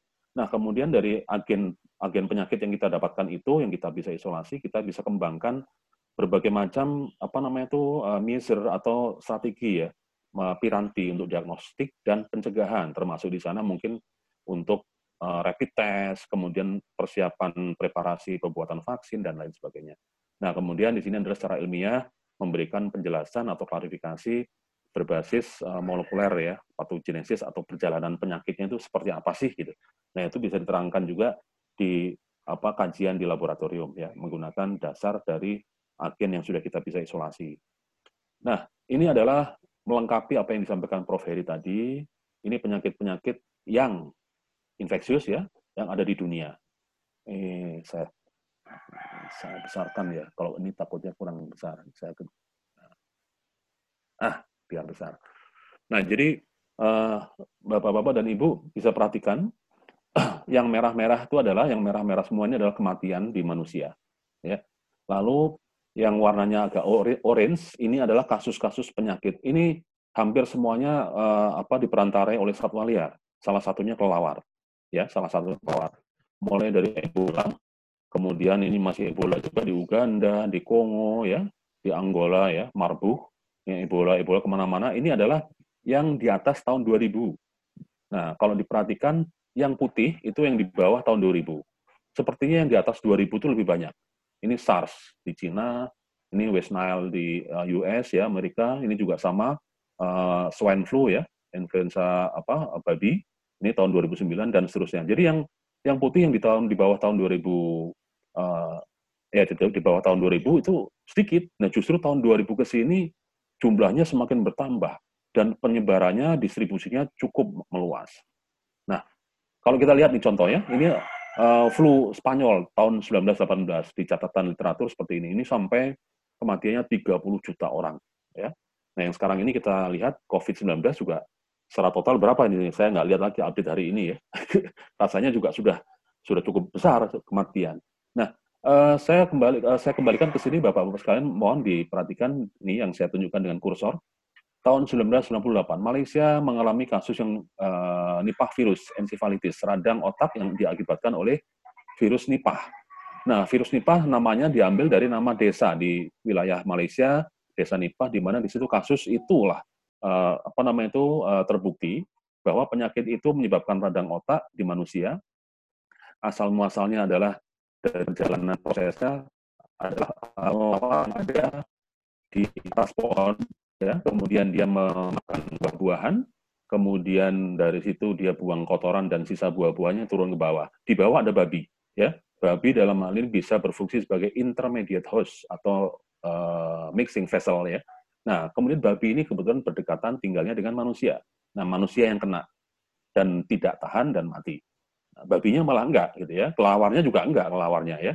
Nah, ini bersamaan fenomena ini tahun 1998 dengan tahun 1994-95 di Australia Hendra virus. Ya.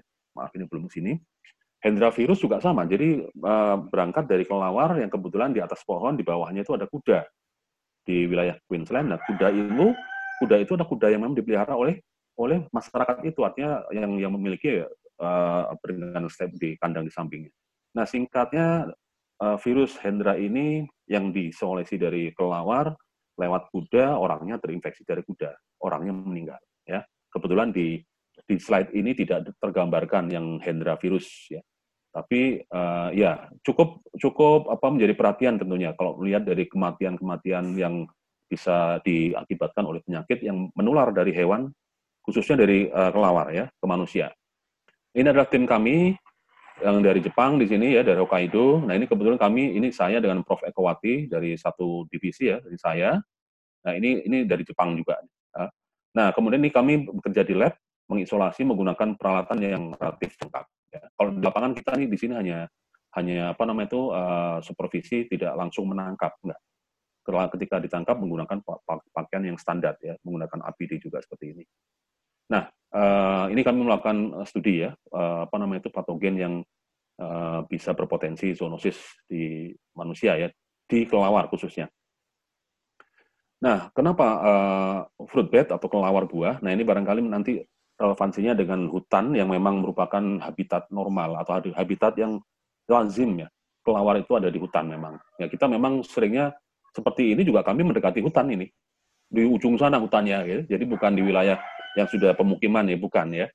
Nah, jadi karena apa? Jadi ini karena memang uh, kelawar itu menjadi menarik bagi dari perspektif penelitian karena memang uh, dianggap uh, apa tuh dikenal sebagai reservoir ya patogen zoonosis seperti nanti Henipa atau Hendra dan Nipah virus, SARS ya, Ebola, kemudian ini rabies ya, Batlisa virus dan lain masih banyak lagi.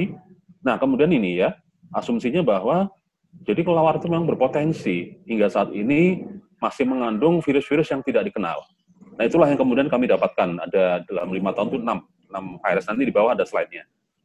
Baik, uh, saya teruskan kemudian kenapa Indonesia ini menjadi menarik pilihannya. Nah, dari apa spesies uh, buah yang ada di dunia itu ada kurang lebih 50 spesies, tentunya Indonesia juga ada. Ya. Nah, kemudian juga Indonesia memiliki kekayaan yang luar biasa untuk hewan atau satwa liar, ya, termasuk hewan-hewan domestik. Lalu juga interaksi atau hubungan antara hewan dan animal atau dengan apa hewan itu antara manusia dan hewan sangat-sangat dekat. Ya. Kita tuh dengan hewan kan pet animal ada, domesticated animal juga ada, hewan peliharaan ya, apalagi dengan satwa liar ya. Apalagi di Papua tadi apa berburu apa uh, rusa ataupun yang lainnya ya. Nah, sehingga dari sana itu dimungkinkanlah jumlah penyakit-penyakit zoonosis juga tentunya banyak. Jadi menarik untuk menjadi lokasi uh, studi.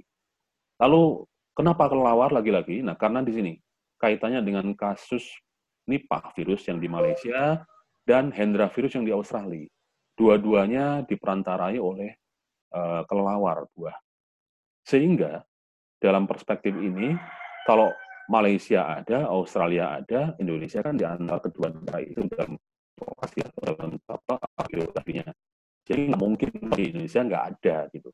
Maksudnya tidak ada hal yang menarik atau apalah penyakit ataupun macam-macam yang itu berperantara oleh pelawar. Itulah kemudian diputuskan Indonesia menjadi salah satu yang lokasi yang dijadikan untuk penelitian kerjasama dengan Jepang. Mereka juga kerjasama dengan Zambia, dengan Vietnam, kemudian langsung loncat tidak ke Thailand atau ke Malaysia, tapi langsung ke Indonesia. Kemudian kenapa lagi kelawar ini, bapak-bapak dan saudara sekalian? Jadi uh, dalam studi yang kami yang yang tema yang lainnya kita kita mendapati kita bisa tangkap kelawar, kemudian kita tangkap atau kita beri penanda ya, telemetri di sayapnya di sini. Rupanya jarak jelajah kelawar itu luar biasa. Ya, nggak hanya puluhan kilo, ribuan kilometer. Ya, Nah, ini kasus yang sebelumnya uh, tim Jepang itu sudah melakukan kajiannya dari ada dari Malaysia sampai ke Sumatera dan sebaliknya itu hal yang sangat mungkin. Oleh karena itu, ditambah lagi kami juga melakukan studi dari Bogor ya. Uh, kita pasang telemetri di Bogor, kemudian dipasangnya pagi, sore sudah sampai di Sukabumi karena telemetri itu bisa dipantau di komputer. Nah, kemudian besok paginya sama-sama pagi sudah ada di Kupang Coba, kebayang Bogor dari Kupang saya rasa lebih dari 1000 km dalam waktu cuman sehari atau semalam sehari gitu. Nah, artinya apa di sini? Sangat dimungkinkan sekali apa penyebaran apa pun yang dibawa oleh kelawar tadi. Nah, saya tidak akan mengatakan penyebaran penyakit saja, karena kelawar juga memberikan manfaat ya untuk apa namanya itu penyerbukan buah, penyerbukan tanaman dan sebagainya sehingga manfaatnya jelas diciptakan itu, bukan untuk kemudian dianggap sebagai hama yang harus dimusnahkan. Bahwa kemudian dia memang mengandung apa namanya itu uh, agen berbahaya, tentunya manusia diminta atau disuruh oleh Tuhan untuk belajar kan, bukan untuk memusnahkan kelawarnya. Ya, barangkali dari sana kemudian bagaimana coba manfaatkan itu kelawar semaksimal mungkin tanpa harus dieksploitasi atau dibunuh besar-besaran. Makanya tadi saya mengikuti apa yang disampaikan oleh Prof. Heri juga, uh, saya percaya karena kebetulan lokasinya, oh ya kami belum cerita lokasinya. Lokasi kami sebetulnya kami menggunakan uh, maaf sebelum ke sini ya, Kami lokasinya ada di Bukit Tinggi, di Bogor, kemudian di Panjalu, Ciamis, kemudian di Manado dan di uh, Gorontalo. Manado kita gunakan Tomohon sebagai uh, lokasi kerjasama untuk pengambilan sampel di wilayah uh, Sulawesi Utara. Kemudian juga di Sopeng. Di Sopeng itu merupakan kota kelawar kalau kita lihat di web. Jadi benar-benar kelawarnya itu ada di tengah kota, di tengah kota itu ada pohon-pohon besar bergelantungan. Jadi kami izinnya sampai ke Sekda kalau di uh, Sopeng ya, di Sidrap. Nah, lalu juga di Sulawesi Selatan. Jadi ada beberapa lokasi yang kita gunakan. Kita pengen sebetulnya mau sampai ke Papua, sampai ke Kupang, tapi waktu itu kebetulan belum ada kontak person sehingga uh, apa tidak kita bisa lakukan sampai ke sana. Nah, kenapa kita harus perlu sampai ke sana? Karena karakter hewan-hewan ini kayaknya di garis walesi kayaknya. Jadi hewan-hewan yang sudah nyebrang ke wilayah timur dan wilayah barat itu akan berbeda dalam hal mungkin beberapa mungkin keadaan fisiologis termasuk potensi-potensi lainnya. Kita berharap potensi positif. Kalau ada yang negatifnya kita kaji ya. Nah ini uh, itu. Jadi lokasinya kita juga menyebar di beberapa lokasi yang tidak hanya di Bogor. Nah uh, ini kita yang dapatkan. Jadi adalah virus beta coronavirus di sini. Ini adalah yang kita dapatkan dari kelawar yang kebetulan kita perolehnya dari Gorontalo. Ya, ini corona RNA virus ya. Nah, uh, dalam kajian yang lain uh, di sini memang belum ada ini ya. Ini semuanya ini MERS di sini posisinya ya. Kemudian uh, SARS di sini dekat dengan SARS ya. Nah, COVID-19 belum karena ini dipetakan ini dipetakannya di tahun 2015. Jadi ini lebih duluan ketimbang COVID-19 sebetulnya. Nah, mungkin kalau nanti bisa, karena ini sudah ada di Jinpeng, nanti kalau misalnya genom yang dari manusia, isolat dari apa uh, coronavirus sudah ada di Jinpeng, itu bisa kita kita sandingkan. Artinya, uh, maaf, duluan. Nah, yang ini yang dari kelawar ini seberapa seberapa dekat ya? Seperti ini ya. Ini dekat sekali dengan SARS sebetulnya. Ini SARS. Ini yang dari kelawar. Nah, yang ini bed ya. Jadi ini ini bed yang di tempat lain. Yang ini adalah yang dari kita, yang dari Indonesia. Nah, MERS agak jauh. Nah, yang manusia mana ya? Mudah-mudahan nanti kalau sudah genomnya yang virus atau isolat yang manusia sudah ada, kita tinggal menyandingkan bisa karena ini ini ini dibuat oleh sistem atau oleh apa aplikasi. Nah, itu kemudian ini adalah koleksi ataupun apa yang kita dapatkan ya. Jadi artinya eh, ada enam virus yang semuanya itu hampir merata ini ya, ada di Gorontalo, Ciamis, Surabaya, Magelang. Nah, yang Surabaya, Magelang itu kita koleksi uh, adanya di Bogor waktu itu. Ya, kemudian ada juga di ini 50 kota ini Padang uh, apa Bukit Tinggi. Kemudian Magelang, kemudian juga ada di Sidrap ya, di Popayato, Paguyaman ini wilayah uh, apa namanya itu uh, Gorontalo. Sidrap, Sopeng ini di Sulawesi Selatan. Nah, ini alpha virus, poliomavirus, paramyxovirus ini, kemudian coronavirus, ya, bufavirus, parvovirus ini ini sangat ganas di hewan ini, di parvovirus ini, di anjing khususnya. Kemudian gamma herpesvirus. Ini semuanya baru dan berpotensi bisa menyebabkan persoalan di manusia. Ya, meskipun meskipun memang uh, belum belum ada data atau belum ada bukti, tapi dalam klaster apa uh, link ininya genomnya atau genetiknya itu satu kelompok ya satu kelompok dengan yang memang berpotensi bisa menular atau menyebabkan infeksi di manusia. Ini sudah kita publish di berbagai jurnal dari tahun 2012 hingga tahun 2018 itu. Ya, kemudian ini uh, saya sampaikan tadi yang saya ceritakan adalah seperti ini gambarannya. Ini adalah kebetulan nipah virus ini bisa dilihat di web juga ada. Jadi nipah virus itu ada di pohon, misalnya di pohon palm atau apa namanya itu uh, buah juga ya bisa jadi. Lalu dia di sana kemudian dia akan membuang limbahnya ke bawah ya. Ke bawah di bawah itu tempat domisili manusia, apakah itu kotoran atau sisa buah dan sebagainya. Nah, ada babi ya. Kelawar ini selain di pohon ini juga kemudian uh, mungkin di termasuk di pohon sawit ya di Malaysia. Lalu dia juga uh, mengonsumsi buah-buahan ini. Nah, buah-buahan ini kemudian dimakan dan tidak habis, ada yang terbuang dan sebagainya, di bawah ada babi. Nah, babi ini yang kemudian dia akan menginfeksi uh, apa manusianya, ya. Kalau ini dari buah dari nira, ini pun juga bisa menyebabkan. Jadi niranya sudah mengandung virus, ya. Nah, dari sini lalu nyebrang ke babi, babi yang kita sebut sebagai uh, intermediate host. Nah, daging babi kemudian di sini dikonsumsi oleh manusia. ya, nah, manusianya menderita. Nah, kalau kemudian daging babinya ini diedarkan ke seluruh dunia, sudah ke mana-mana penyakit itu. Nah, kemudian tinggal transmisinya adalah dari manusia ke manusia. Apakah COVID-19 seperti ini harus dibuktikan, ya, bahwa yang terjadi kasus kemarin di Bronx Zoo, kemudian di uh, Belgia, di China, ya, kucing, anjing, ya, di apa North Carolina juga sama positif di apa anjing, uh, itu adalah dari manusia yang positif menulari hewannya. Nah, apakah kemudian dari hewan bisa menularkan ke hewan yang lain ini belum dilaporkan. Tapi yang kucing yang di Hong Kong rasanya dalam 9 hari kemudian laporan yang tertulis itu dia sembuh kucingnya. Nah, jadi spekulasinya boleh jadi uh, ada kemiripan reseptor yang uh, virus corona uh, apa namanya itu COVID-19 itu yang menginfeksi manusia ada kemiripan mungkin dengan apa namanya itu uh, reseptor yang ada di hewan. Mirip ya. Tapi sebetulnya utamanya bukan di hewan gitu. Nah, kalau kemudian kondisi mendesak, mendesak itu artinya kembali ke seperti yang tadi misalnya habitatnya dirusak sehingga si si hewan atau kelawar ini stres, dia bisa apa namanya itu uh, loncat ya atau bisa spill over ya kelebihan virus yang berbiak kemudian dia loncat ke manusia. Nah, potensi-potensi seperti itu sudah lazim banyak dikaji di berbagai apa namanya itu patogen penyebab penyakit yang pada manusia uh, asalnya dari hewan ya.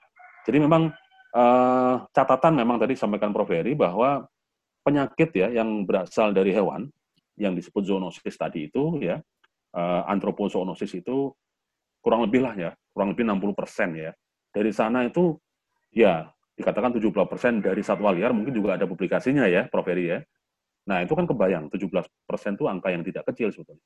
Apalagi 60 persennya ya, lebih dari 60 persen penyakit yang ada di manusia itu berasal dari dari hewan atau kita sebutkan sekitar menyebutnya zoonosis.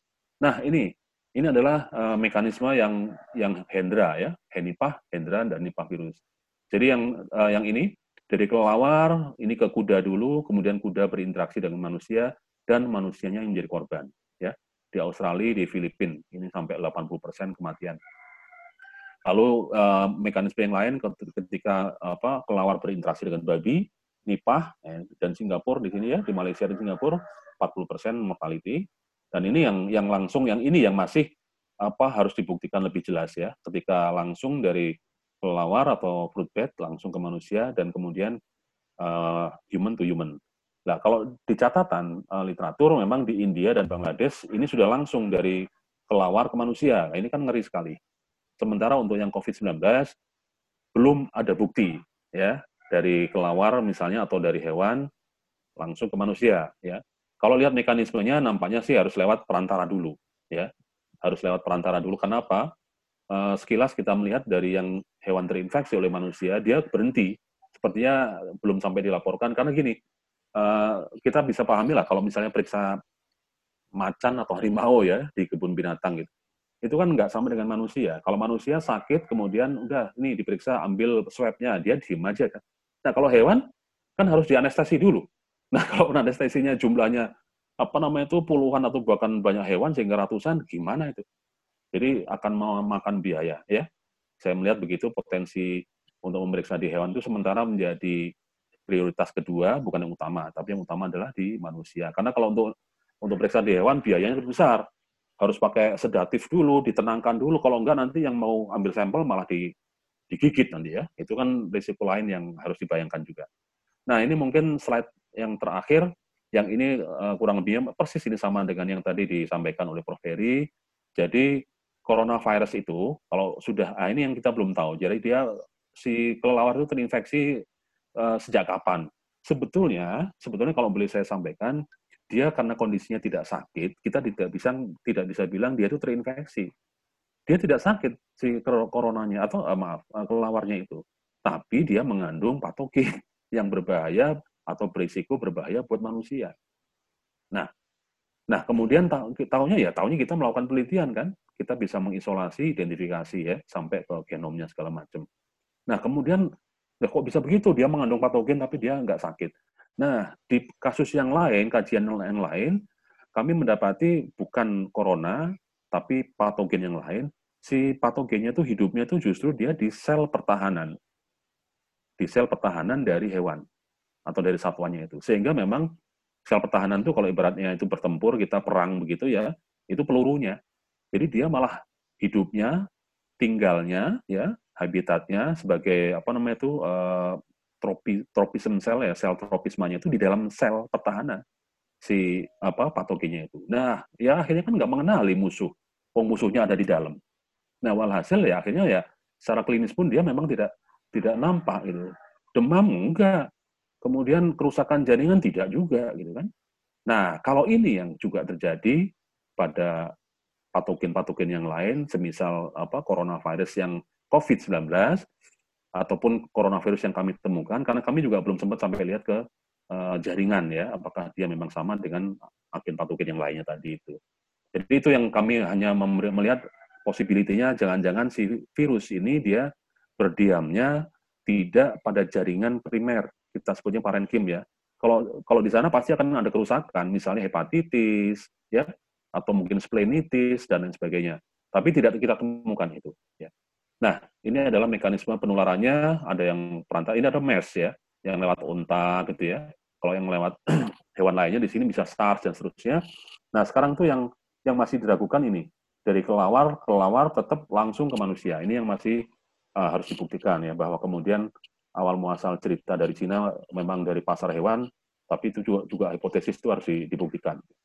Nah, baik itu barangkali yang selebihnya adalah coronavirus yang yang memang hanya berisiko di satwa yang lain, ikan, burung ya dan sebagainya tidak berisiko di manusia.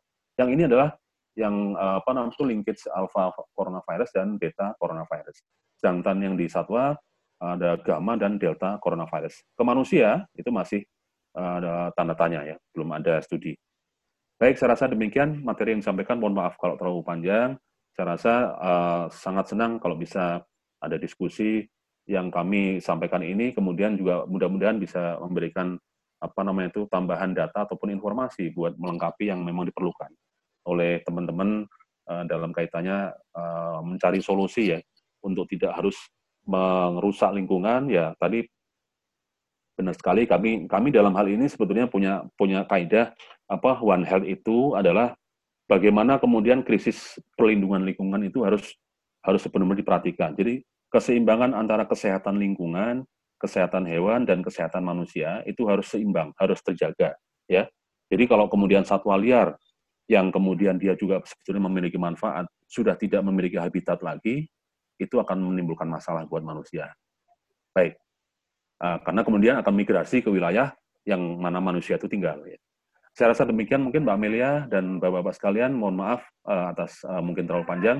Terima kasih, uh, kita tunggu atau kita ini kan ke diskusinya. Ya. Terima kasih. Ya, uh, baik terima kasih Prof untuk pemaparannya. Uh, sekarang kita akan masuk ke sesi diskusi. Uh, di sini saya lihat ada sekitar enam pertanyaan yang ditujukan. Uh, oh ya, sebelumnya juga saya menyampaikan uh, ada uh, permohonan izin uh, pergi dari uh, Pastor Amo yang mana uh, akan melakukan uh, atau ada ibadah yang harus dipimpin seperti itu. Uh, tapi ada beberapa pertanyaan yang sebelumnya sudah disampaikan untuk Pastor Amo sudah dijawab sel, uh, di kolom answer ini sudah terjawab beberapa sudah terjawab dan ada satu pertanyaan lagi untuk uh, Kakak Agus yang mana uh, pertanyaan uh, bagaimana masyarakat adat menjaga komunitas adatnya untuk ketahanan pangan dan keberadaan masyarakat adat di tengah pandemi ini. Untuk Kakak Agus Fed. Ya, baik, baik.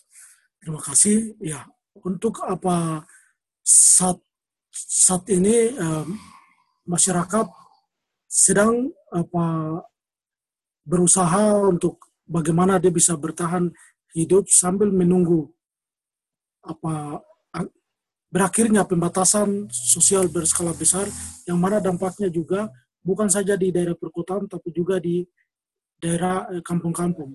Terus uh, dengan adanya dampak seperti ini banyak masyarakat yang meninggalkan memilih meninggalkan kampung dan mereka bergeser ke kampung dari kampung mungkin sekitar satu kilo bahkan juga dua kilo agar uh, mereka tidak berkontak langsung dengan saudara-saudara atau aktivitas di mana ada aktivitas perusahaan dan banyak sekali karyawan yang selalu melewati kampung itu.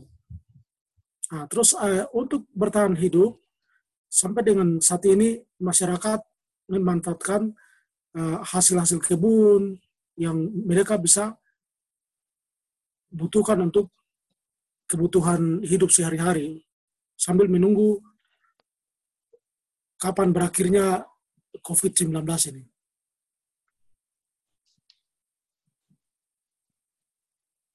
Uh, iya baik, terima kasih Kakak Agus uh, iya, iya. jawabannya. Kemudian ada pertanyaan lagi untuk Prof. Heri dari Saudara Suli.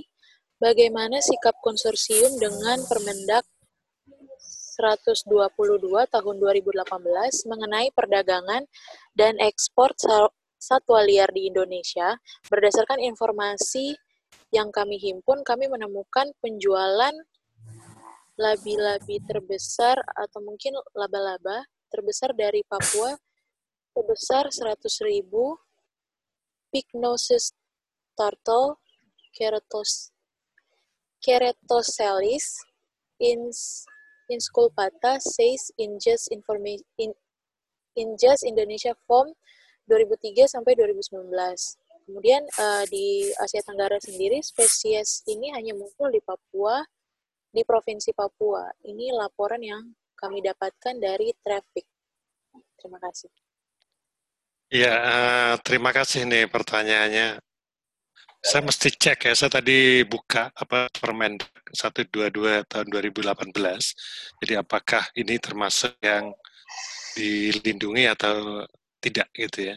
Jadi intinya um, dari konsorsium selalu mendung um, list terlarang dari CITES gitu. Nah itu kalau itu dilindungi tentu tidak untuk didagang gitu ya. Itu terus tentu pertanyaannya kemudian apa kita justru sebenarnya akan coba mengusulkan spesies baru gitu ya. Jadi memang ada dua hal sekarang. Apakah saya belum cek ini yang apa laba-laba terbesar ini dilindungi atau tidak gitu ya. Kalau dilindungi memang memang tidak boleh gitu ya. Tapi kadang-kadang kan tidak cukup itu, tidak mengatakan tidak boleh. Tetapi uh, penegak hukum gitu. Karena di link dengan pertanyaan yang yang lain sebenarnya yang yang yang nilai apa ekspor ilegal atau perdagangan ilegal dari satwa yang satwa yang ada itu satu miliar dolar sekitar 16 triliun rupiah itu per tahun gitu ya setiap tahun gitu ya. Itu kan ilegal gitu. Sedangkan legalnya hanya sekitar 8 triliun gitu ya. Jadi sebagian besar legal gitu ya. dan ini permasalahan besar di kita sebenarnya masuk di dalam apa, red list itu satu apa satu step step berikutnya adalah perlindungannya ya apa law enforcement gitu ya. Jadi kalau sikap konsorsium ya memang kalau itu dilarang pemerintah ya pasti kita uh, se sejalan gitu ya. Kalau itu diperbolehkan, padahal itu endangered, kita tentu bisa diskusi, kita bisa mengusulkan ke pemerintah gitu ya bahwa ini harusnya dilarang gitu ya. Jadi seperti biasanya sikap dari apa konsorsium karena banyak eh, kawan-kawan uh, yang ada di konsorsium ini, terutama dari Cambridge University, memang orang biodiversity yang apa menjaga keseimbangan ekosistem itu. Mungkin lanjut saja ke pertanyaan lain ya. Kemudian ada pertanyaan bahwa um, 70 persen, ya ini saya cek lagi tadi apa lewat Mbak Dia, memang dalam apa narasi yang disampaikan oleh kawan-kawan dari Cambridge University, 60% dari 17 persennya di satwa liar. Tapi ini bisa dicek sebenarnya um, ini aplikasi mana gitu ya. Tapi uh, kita tidak salah. Jadi kalau uh, Siska punya data, punya publikasi bisa kita share gitu ya. Karena saya sendiri tidak apa ikut mempublikasi gitu.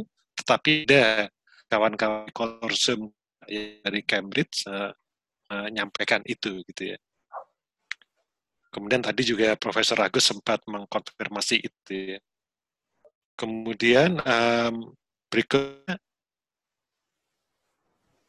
mengendalikan um, ada ya gimana? Ya saya bacakan lagi uh, apakah okay. memang COVID ini disebabkan dari hewan liar yang dikonsumsi oleh manusia dan bagaimana proses penyebarannya. Jadi sepertinya mungkin sudah sebagian dijawab juga sama penjelasan dari uh, Prof. Agus. Betul betul. Hmm. Kemudian kali yang menarik itu tadi mengendalikan agar terjadi keadilan ya. Keadilan yeah. ekologis itu penting kali nih. Adil buat siapa kan gitu ya bagaimana keadilan menurut kelelawar gitu ya. Apa adil buat kita belum tentu adil buat kelelawar gitu. Saya sering gitu kadang-kadang gitu. ini sebuah landscape yang bagus, yang hijau gitu, dengan sawah gitu ya. Ini sebuah contoh kita cinta lingkungan gitu. Tapi itu lingkungan menurut manusia gitu ya. Lihat di situ ayam dilarang masuk gitu ya, kambing dilarang masuk, gajah apalagi gitu ya. Jadi kalau keadilan ekologi sebenarnya itu beyond hanya interest dari manusia gitu ya. Jadi um, tadi apa kelelawar, kelelawar jadi bisa dari carrier dari coronavirus, tapi at same time membantu penyerbukan uh, terutama buat apa um, buah kesukaan durian, durian ya, durian ya, durian itu banyak hal dibantu oleh uh, kelelawar ada penelitian di di C4 juga yang melihat ada hubungan positif gitu ya keberadaan kelelawar dengan uh, perbantuan penyerbukan untuk um, apa durian gitu ya. Jadi benar kita harus mempertimbangkan keadilan ekologis. Ya. Jadi keadilan sesama manusia juga banyak dipertimbang banyak dipermasalahkan. Tadi Pak Agustinus, Pastor Amo ya, yang menyatakan adil ini apa karena ada perusahaan sawit itu ya, yang masuk yang mengaliniasi masyarakat gitu ya. ini sesama manusia yang makhluk berakal pun kita eh, sering tidak adil gitu ya. Apalagi kalau disebut keadilan ekologis ya. Dan sayangnya banyak um, saya sedikit terbawa oleh Pastor Amo ya kitab suci kita yang yang saya tahu lebih me, apa, mengatakan bahwa bumi untuk manusia gitu ya. Tidak untuk apa gajah, tidak untuk ikan, tidak untuk paus ya. Akan-akan kita gitu ya apa um, apa ya memprioritaskan kehadiran manusia uh, di atas kehadiran makhluk-makhluk lain gitu ya. Jadi ini pertanyaan yang sangat dalam gitu. Keadilan ekologis siapkah kita gitu ya? Siap kita berbagi bumi ini dengan um, kelelawar ya, dengan babi, dengan ayam gitu ya. Karena uh, saya baca yang sangat menarik itu karya Sapiens, karya Profesor Yuval Noah Harari ya, bahwa sejak ribuan tahun lalu kita sudah mengaliniasi ya, dengan senjata kita yang luar biasa api kita mengusir harimau gitu ya. Kita melarang apa satwa liar masuk ke perkampungan kita gitu ya. Dan kita memilih-milih gitu ya ayam kita kembangkan 40 miliar hmm, ya. sedangkan rimau sekarang kita apa tekan sehingga hanya tinggal ribuan gitu ya. Itu ketidakadilan kan buat harimau dan ayam. Babi jumlahnya jutaan bahkan mungkin miliaran tetapi uh, kijasa mungkin sekarang uh, turun gitu ya. Nih, keadilan ekologis buat siapa gitu ya apakah menurut perspektif manusia atau kita mampu melihat beyond um, beyond ya mungkin kitab suci juga ya bahwa hewan-hewan juga kita share ya, the simple dengan yang lain itu ya. mungkin itu uh, oh ya Prof ini ada pertanyaan uh, apa sanggahan lagi dari Sulih yang mengenai kura-kura Tadi menyatakan kalau kura-kura ini statusnya menurut IUCN decreasing atau menurun. Nah, karena habitatnya di daerah rawa, sedangkan banyak kawasan rawa di Papua berubah fungsi menjadi lahan sawit dan sawah sehingga mereka tidak memiliki habitat lagi. Ya, apa um, tentu kita bisa apa sampaikan itu. Sekarang kita lihat apakah itu memang dilindungi menurut Mas Ratlis enggak. Kalau tidak, kalau kita punya argumen yang kuat, kita usulkan gitu ya. Kebetulan kita konsorsium apa global, tentu kita punya banyak apa banyak cara untuk mengangkat isu itu gitu ya. Saya tidak apa um, belum cek satu persatu ya, karena memang penelitian kita fokus pada tadi ada burung gitu ya, kemudian ada tokek, terenggiling gitu ya, itu yang apa ada snake apa snake skin gitu ya, itu fokusnya gitu. Tapi kalau memang itu apa terancam, kita cek kalau itu belum masuk ke test bisa kita diskusikan dengan kawan-kawan untuk diangkat gitu ya. Jadi itu apa um, semuanya perjuangan gitu ya. Oh, sikap kita kan kita pro biodiversity, pro lingkungan, tapi juga tentu kita harus memastikan ekonomi masyarakat juga juga jalan gitu ya. Kita mencari titik-titik um, temu itu gitu.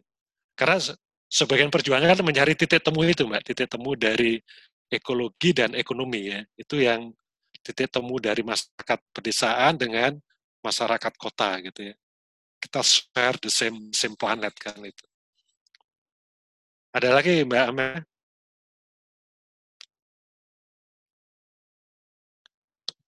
Dan mungkin yang saya pikir itu ya, saya pikir semua sudah saya jawab. Tadi 16 triliun itu per per tahun gitu ya. Dan itu challenge juga karena itu duitnya besar, desanya juga oke okay ya, kenapa itu menjadi ilegal. Kita yang besar saja, yang komodo juga masih susah gitu ya. Dan banyak laporan uh, mengatakan taman safari itu bisa menjadi menjadi tempat yang dipertanyakan bahwa apa kayak greenwashing dari apa um, wildlife trafficking gitu ya. Mungkin itu Mbak Amelia, terima kasih. Uh, baik Pak, sepertinya ada pertanyaan lagi. Ini mungkin untuk uh, kedua profesor, di mana adakah temuan kasus khusus uh, virus tertentu di Papua ketika terjadinya proses deforestasi, yaitu penebangan pohon yang mempengaruhi vegetasi dan spesies di Papua. Seperti, uh, apa uh, dieksplorasi lagi mungkin lebih jauh mungkin ada apakah ada dampak uh, sawit bagi terjadinya penyakit tertentu yang diakibatkan oleh virus tertentu. Kalau dari saya karena di Papua kita baru mulai, mungkin kita tidak bisa sampai setil itu gitu ya. Mungkin itu beyond kita ya untuk gue nge mungkin Profesor Agus bisa lebih apa memahami tadi dengan kasus nipah gitu ya bisa di penelitiannya ke Papua. Terima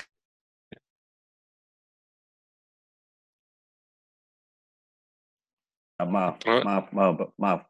Mungkin sedikit saja menambahkan ataupun uh, mencoba memberikan ulasan terkait pertanyaan tadi, mungkin Mbak Amel ya.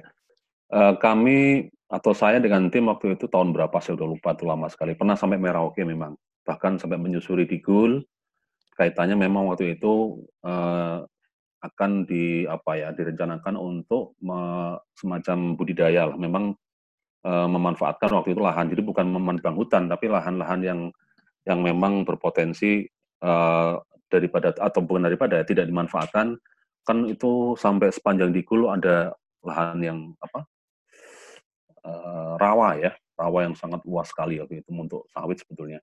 Nah uh, kebetulan kami atau saya hadir atau ikut dalam tim waktu itu untuk melihat potensi kita kiranya mau dikembangkan misalnya nanti kalau memang jadi sawit di bawahnya peternakan ya. Apakah itu berbagai macam ternak termasuk mungkin kalau memang komoditi di Papua kan waktu itu babi ya, babi hutan.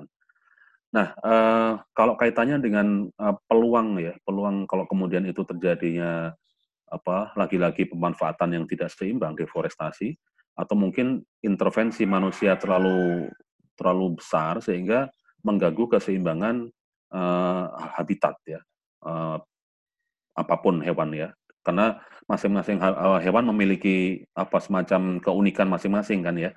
Kelawar itu juga pasti juga punya habitatnya tidak sama dengan babi hutan di bawah, kemudian satwa liar yang lainnya rusa yang itu kalau secara natural atau secara alami uh, dimanfaatkan atau bisa digunakan untuk kesejahteraan masyarakat ya dalam perspektif itu. Nah, bahwa kemudian ada uh, penyakitkah yang bisa menular ke manusia sejauh ini sih memang uh, belum ada saya sih belum melihat adanya data karena memang penelitian khusus untuk itu belum. Tapi bahwa kalau kemudian belajar dari bahwa di, di dalam satwa liar di dalam tubuh satwa liar sendiri mereka mengandung sesuatu, katakan potensi-potensi patogen ya, kalau contohnya di kelelawar gitu aja ada, ada di sana kan ya. Yang di kelelawarnya sendiri tidak berbahaya, tidak membahayakan kelelawarnya, tapi ketika kemudian dia terusik eh, lingkungannya kemudian tidak nyaman lagi, dia akan migrasi ke wilayah yang mendekati manusia, manusianya yang akan menjadi masalah nanti atau bermasalah gitu. Karena kemudian ini bisa loncat uh, inter apa spesies bisa bisa menyebabkan persoalan di manusia. Nah ini yang harus di, dijaga, harus diperhatikan. Kalau tidak persoalan besar akan di, di depan mata itu ya. Tapi bahwa uh, satwa liarnya sendiri, kalau selama ini apa habitatnya juga seperti sekarang, ekosistemnya juga dijaga, fine fine saja. Meskipun di dalamnya itu mengandung patogen yang sebetulnya kalau itu di manusia menyebabkan penyakit, ya menyebabkan sakit. Tapi di di satwa liarnya nggak nggak ada persoalan ya. Uh, kajian yang lain itu kelawar. Kami pernah juga waktu itu apa membantu pembimbingan untuk bukan di Papua tapi di wilayah Jambi. Nah, Jambi sampai wilayah Lampung ke sini yaitu kajian untuk uh, kebetulan khusus memang tidak tidak mengeksplorasi semua patogen yang ada di dalam babi hutan ya ini waktu itu untuk studi S2 dan S3 nyambung di babi hutan. Dan memang waktu itu yang disasar hanya uh, potensi cacing pita ya, di, di babi hutan itu. Dan, dan memang ada di sana juga cacing pita yang bisa diisolasi atau bisa dideteksi dan uh, diidentifikasi. Ya. Nah, yang lainnya apa? Enggak. Maksudnya enggak itu tidak dilakukan kajian ya eh, patogen-patogen lainnya. Saya rasa ya tadi ya sepanjang si hewannya tidak stres, tidak diganggu habitatnya, dia bisa hidup nyaman di dalam lingkungannya yang memang seperti sekarang ini. Kalau toh memang di dalamnya mengandung berbagai patogen yang berbahaya buat manusia, ya tidak akan terjadi apa-apa. Ya berbeda kalau habitatnya diganggu, dia akan move, pindah ke daerah yang baru, nah menimbulkan masalah nanti di situ kan, atau menjadi masalah gitu, karena kemudian terjadi adaptasi. Kalau manusianya nggak beradaptasi ya tertular lah dia mungkin mungkin masih umum ya mohon maaf jawabannya memang kami belum melakukan kajian untuk penyakit-penyakit yang yang lebih jauh lagi ya hanya analisis dianalogkan saja barangkali demikian terima kasih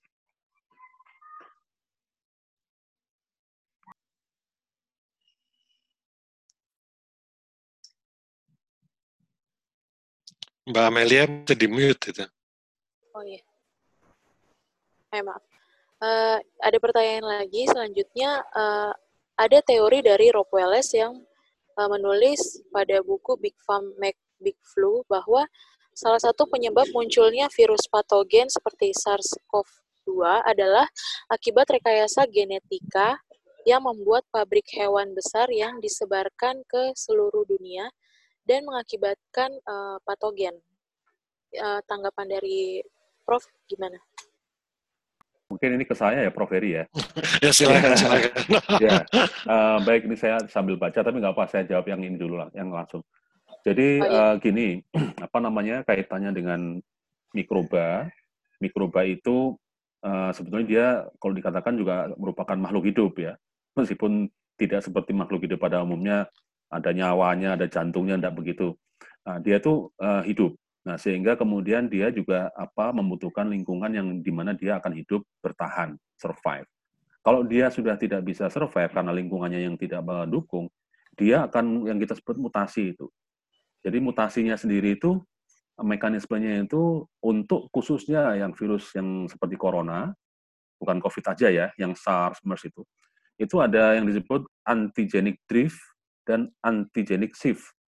Jadi yang satu itu dia misalnya begini, ada virus A, virus B. Bagian gen-gen tertentu dari virus A dan virus B, dia akan melebur menjadi satu reassortment membentuk, membentuk virus C. Nah, virus C ini sudah berbeda dengan virus A ataupun dengan virus B. Nah, ini secara biologis itu bisa terjadi, bukan buatan. Nah, Kemudian yang satunya lagi kalau mutasi betul-betul total dari virus A menjadi virus B. Jadi virus B ini sudah jelas berbeda dengan virus A, itu mutasi. Nah, dua bentuk ini yang terjadi secara alami. Bisa terjadi secara alami, secara uh, natural gitu ya. Nah, kembali ke pertanyaan tadi bahwa kalau kemudian di otak-atik, ya sangat mungkin. saya saya atau itu sudah ada bukti banyak ya, apa rekayasa genetik, reassortment di dalam laboratorium, gen-gen yang potensial, kemudian disatukan untuk menghasilkan yang paling bagus memang kalau itu memberikan manfaat.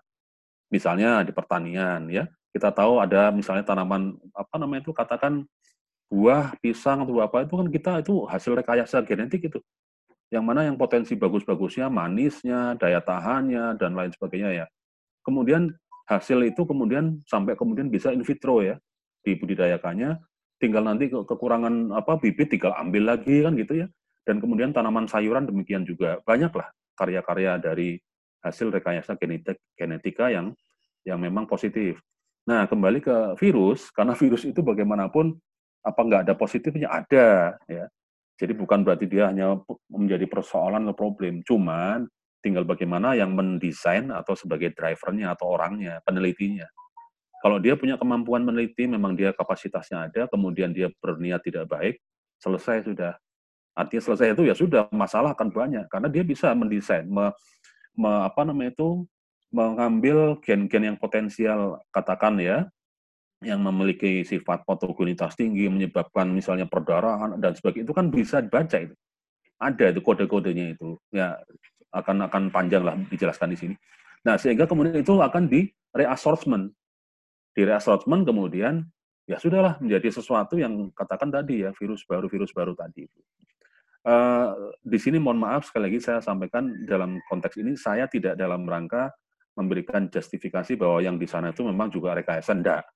Ini hanya hanya di atas kertas teori itu dimungkinkan untuk bisa seperti itu. Banyak wah tulisan-tulisan yang sudah apa namanya itu memberikan bukti bahwa virus tertentu diberikan gen tertentu, akhirnya dia sifatnya. Nah, contohnya yang cloning saja. Cloning itu kan dia di insert, ditempelkan di gen coli. Nah, kemudian dia akan berbiak, berbiak, berbiak, lalu biakannya itu menjadi sesuatu yang jumlahnya banyak. Nah, itu kalau bermanfaat kan sudah memberikan manfaat.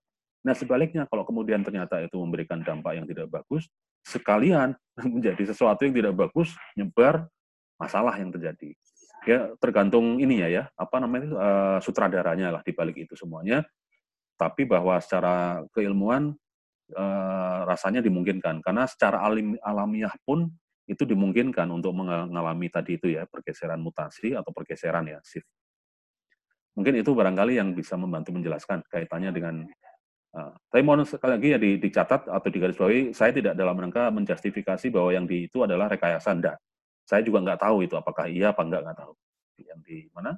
Di Wuhan atau di mana? Ya. Uh, baik, uh, berikutnya ada pertanyaan lagi untuk Prof. Agus. Uh, menurut Bapak, apakah penyakit atau pandemi ini yang melalui transmisi zoonosis trennya semakin meningkat dalam tiap dekade? Kemudian, apakah ada kemungkinan muncul wabah atau pandemi baru lagi dalam beberapa dekade ke depan?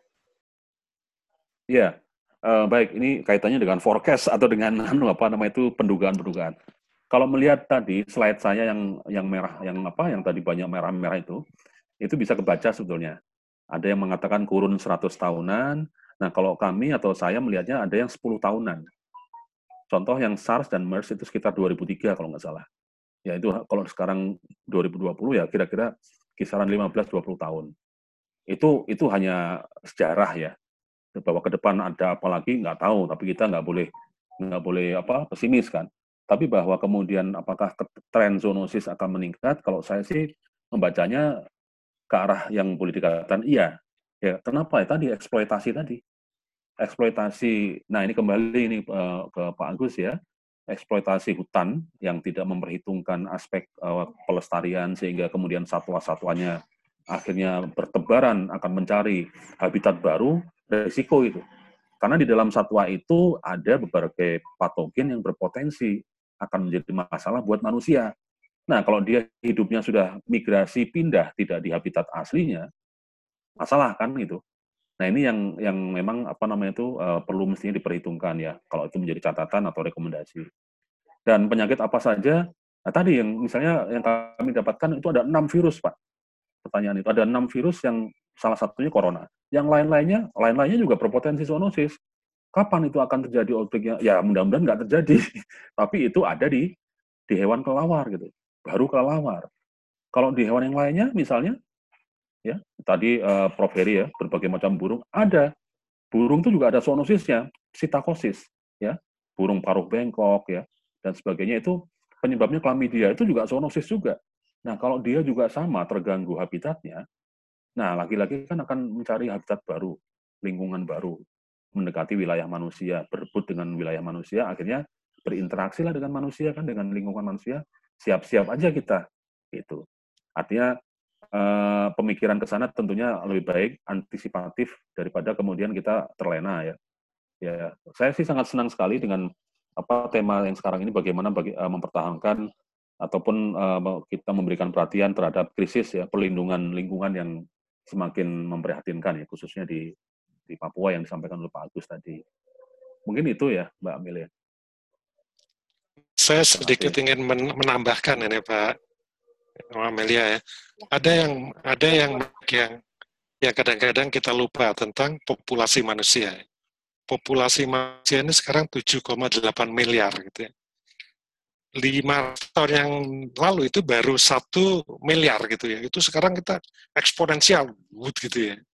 Yang apa yang luar biasa gitu ya. Sehingga um, resources kita tidak cukup terus terang sesederhana saja resources kita, sumber daya alam kita cukup untuk menopang 7,8 miliar manusia gitu ya.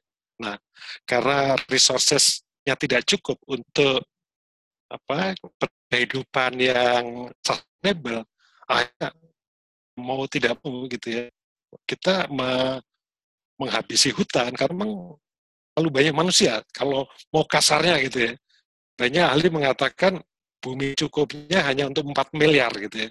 Sekarang 7,8, jadi tidak cukup gitu. Sehingga berarti tadi kerusakan, climate change itu itu luar biasa itu yang ditakutkan di kalau revolusi industri 4,0 itu yang ditakutkan kan tiga ya. Itu itu adalah tadi uh, Pak Agustinus juga ketidakadilan ya bahwa negara-negara tertentu bagian masyarakat tertentu akan menikmati gitu ya revolusi industri ini gitu. Ya. Tadi disampaikan dengan revolusi digital sekarang saja berapa miliar dolar yang mengalir ke para owner Zoom, Google Meet gitu ya.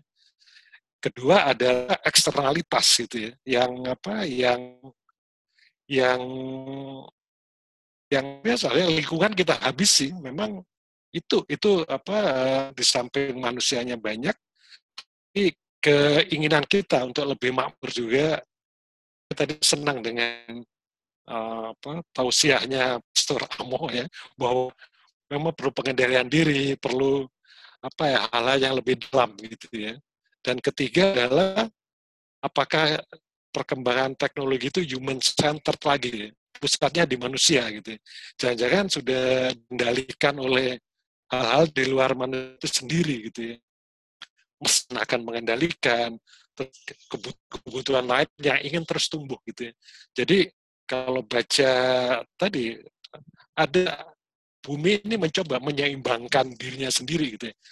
Ada keseimbangan karena manusia terlalu banyak, walaupun kita pressure ya, tadi kelelawar, rusa, buaya kita apa, kita apa ya, kita pressure sehingga habitatnya uh, rusak, maka itu akan keseimbangan terjadi gitu. Ya.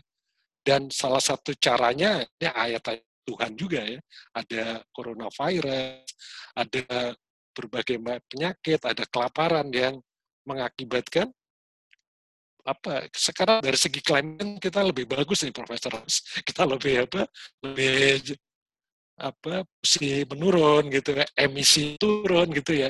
Itu keseimbangan yang dipaksakan. Harusnya kan tidak seperti itu ya, tapi dipaksa gitu ya. Dan apa um, kalau sebenarnya kalau kita terus tidak ada coronavirus seperti ini, itu mengatakan 200 tahun yang lagi bumi kita terbakar gitu ya, karena terlalu panas gitu ya. Tapi di coronavirus kita sedikit mendingin gitu.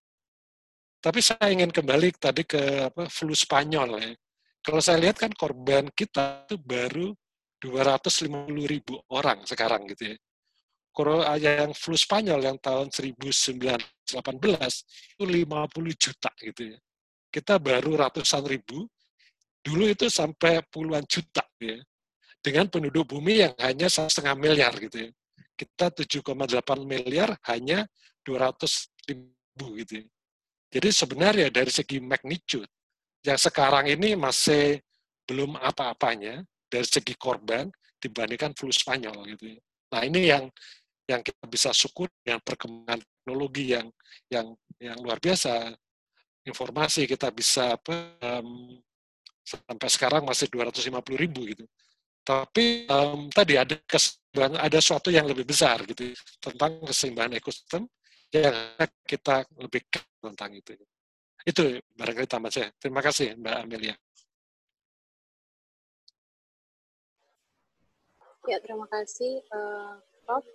Uh, kemudian ada lagi pertanyaan dari uh, Agus Fed sendiri menanyakan kepada uh, Profesor Agus uh, yang mana mengapa satwa lain yang mengkonsumsi sisa makanannya terdapat penyakit. Mungkin uh, penjelasannya kelelawar mengandung patogen, namun kelelawar itu tidak sakit.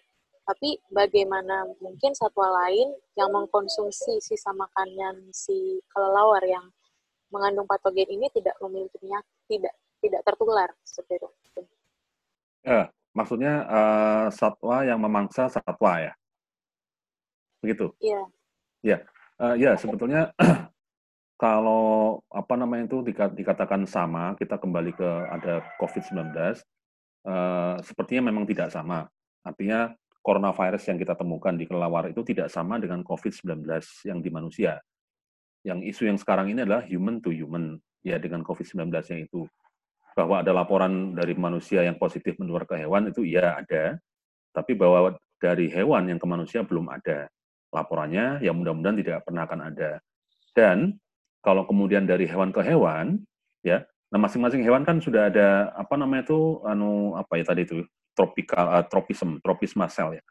Jadi misalnya apa? Contohnya misalnya dari satwa apa yang kemudian dimangsa atau diberikan untuk pakan ya ke satwa yang lainnya. Nah ini ini antar satwa berarti kan. Kalau memang kemudian misalnya kelawar kemudian diberikan makanan untuk misalnya babi gitu ya.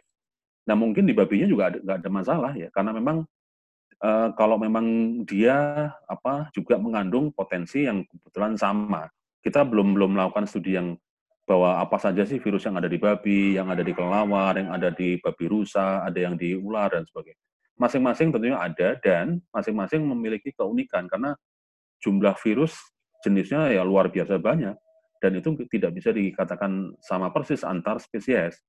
Misalnya ya, seperti kita pun corona itu nggak nggak sama. Kedekatan genetiknya iya dekat, tapi tetap nggak sama kan, ada perbedaan beberapa asam aminonya, sehingga ya kalau kalau kemudian mau dilihat apakah terjadi cross reaksi, kalau kemudian nanti bisa nyebrang. Nah, terjadi nyebrang atau loncat itu karena keterpaksaan dalam tanda petik. Ya tadi karena apa uh, spill overnya dia terlalu banyak numpuk, kemudian loncat ke apa yang ada di lingkungan. Nah, kalau di lingkungannya manusia, dia loncat ke manusia. Nah, kalau dia ada di manusia, loncatnya ke hewan. Seperti halnya tadi pet animal yang dipelihara di Hong Kong, di apa Belgia. Itu kan dekat dengan pemiliknya itu pet animalnya itu. Mungkin tiap hari ya di dalam rumah si kucingnya itu kan. Nah, begitu ownernya atau pemiliknya positif COVID, virusnya mungkin melimpah di sana, dia dekat ya kena si kucingnya yang positif.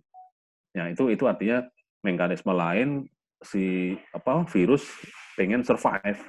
Dia loncat uh, antar spesies spesies jam ya. Nah kembali ke pertanyaan mudah-mudahan saya tidak salah anu ya salah tangkap yang dimaksud pertanyaan Pak Agus tadi. Kalau misalnya virus yang sudah mengandung apa namanya itu virus itu uh, maaf Eh, hewan atau satwa liar yang mengandung virus kemudian dimangsa atau diberikan sebagai makanan untuk hewan yang lain begitu. Apakah itu yang dimaksud Pak Agus?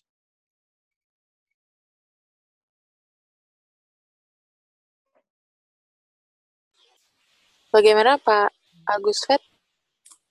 Ya cukup, cukup jelas. Oh baik, ya, ya, baik, terima kasih. Hmm.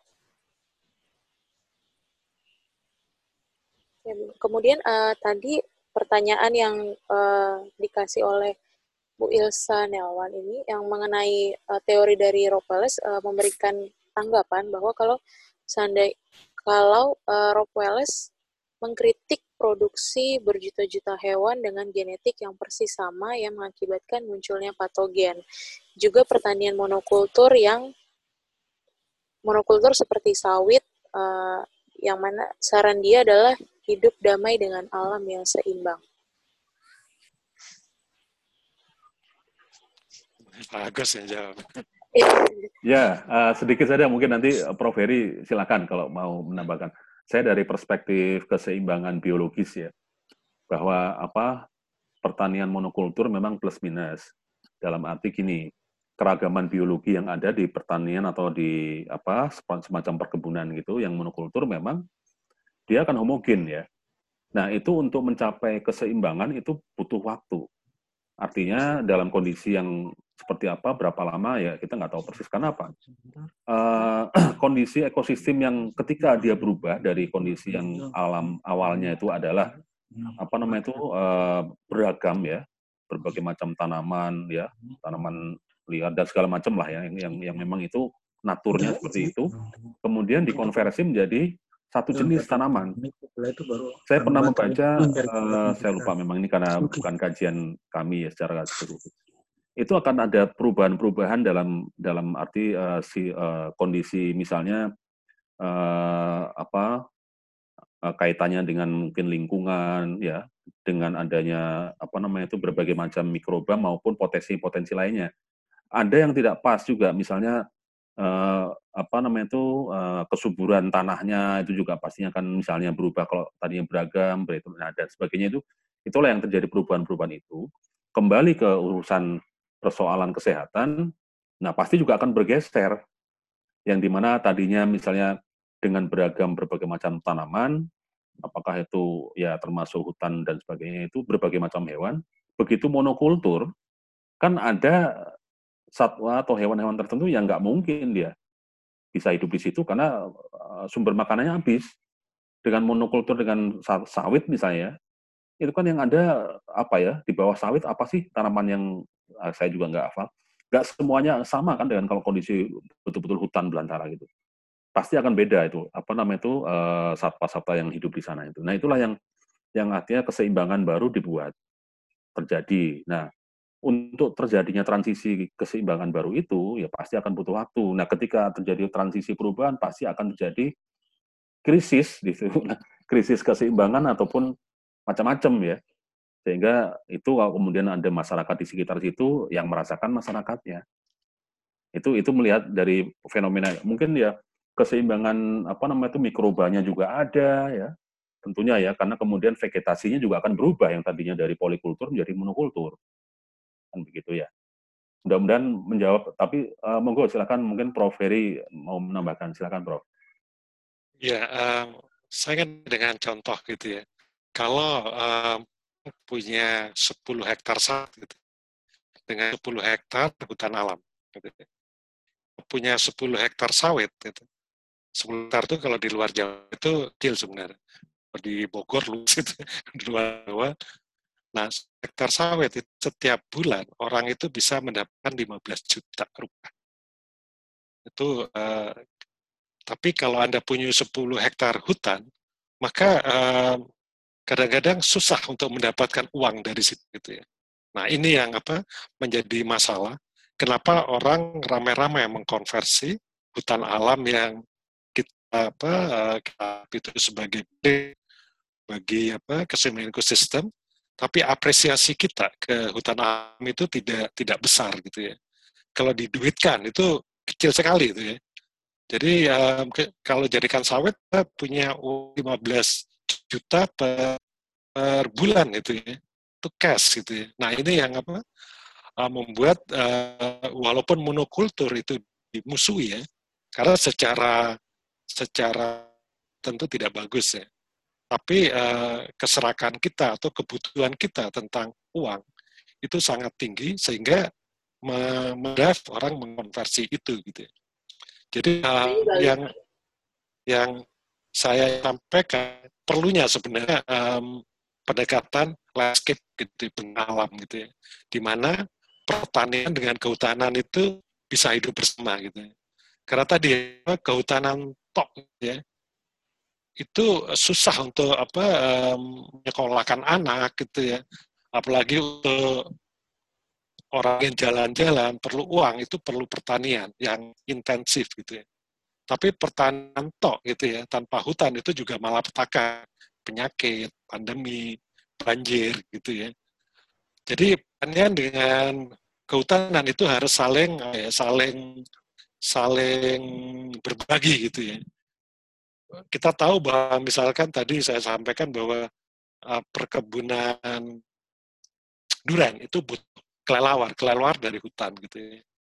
Tadi apa sawit, sawit butuh ya untuk apa regulasi klimat, untuk apa um, air, ya. ketersediaan air itu dari hutan. Ya. Maka pertanian butuh hutan, tapi hutan juga butuh pertanian gitu ya. Karena apa um, untuk orang mau makan uh, beras gitu ya. Beras kalau ditanam di hutan oke, okay, tetapi tidak sebanyak produktif dari pertanian gitu. Ya. Jadi perlu pendekatan bentang alam, landscape, di mana pertanian yang cenderung monokultur dengan hutan yang apa um, tidak sama sekali monokultur itu bisa hidup dan, dan saling mensupport ya.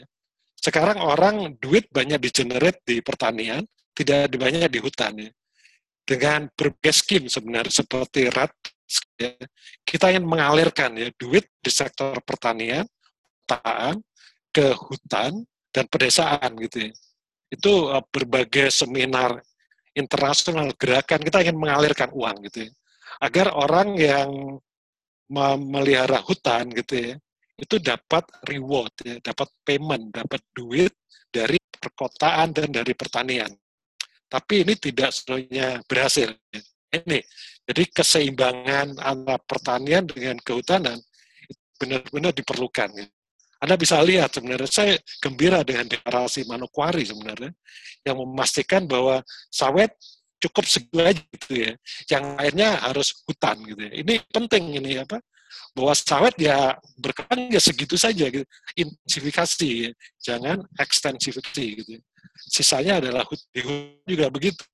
Hutan harus semakin kreatif gitu ya, harus bisa mengenerate income dengan sem gitu ya, bisa mengembangkan berbagai macam apa um, apa ya uh, services gitu ya, bisa menunjukkan berapa karbon yang di maintain di situ, sehingga ada ada reward ya terhadap hutan, sehingga duit bisa di generate di situ. Jadi itu yang apa yang ingin saya sampaikan ya. Karena um, no kultur itu tentu jelek, tapi itu produktif gitu ya. Dan saya senang dengan hutan ya, karena saya selalu mengatakan gini, kalau ada kalau kita di hutan ya, misalkan 20 hektar ya tanpa makanan, itu bisa survive ya. Tapi kalau dilepas di sawit gitu ya, maka Anda tidak akan survive, Anda tidak akan makan bisa makan sawit ya. Di hutan Anda bisa makan fruit gitu ya.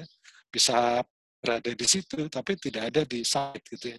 Tapi itu kalau sedikit gitu manusianya ya. Tapi kalau besar kita perlu spasial plan yang lebih apa mewakili interest dari berbagai tempat. Tadi sama dengan sawit kunjungan saya ke Nokowi itu banyak kemitraan yang tidak adil gitu ya antara kawan-kawan yang di perusahaan sawit dengan masyarakat gitu ya.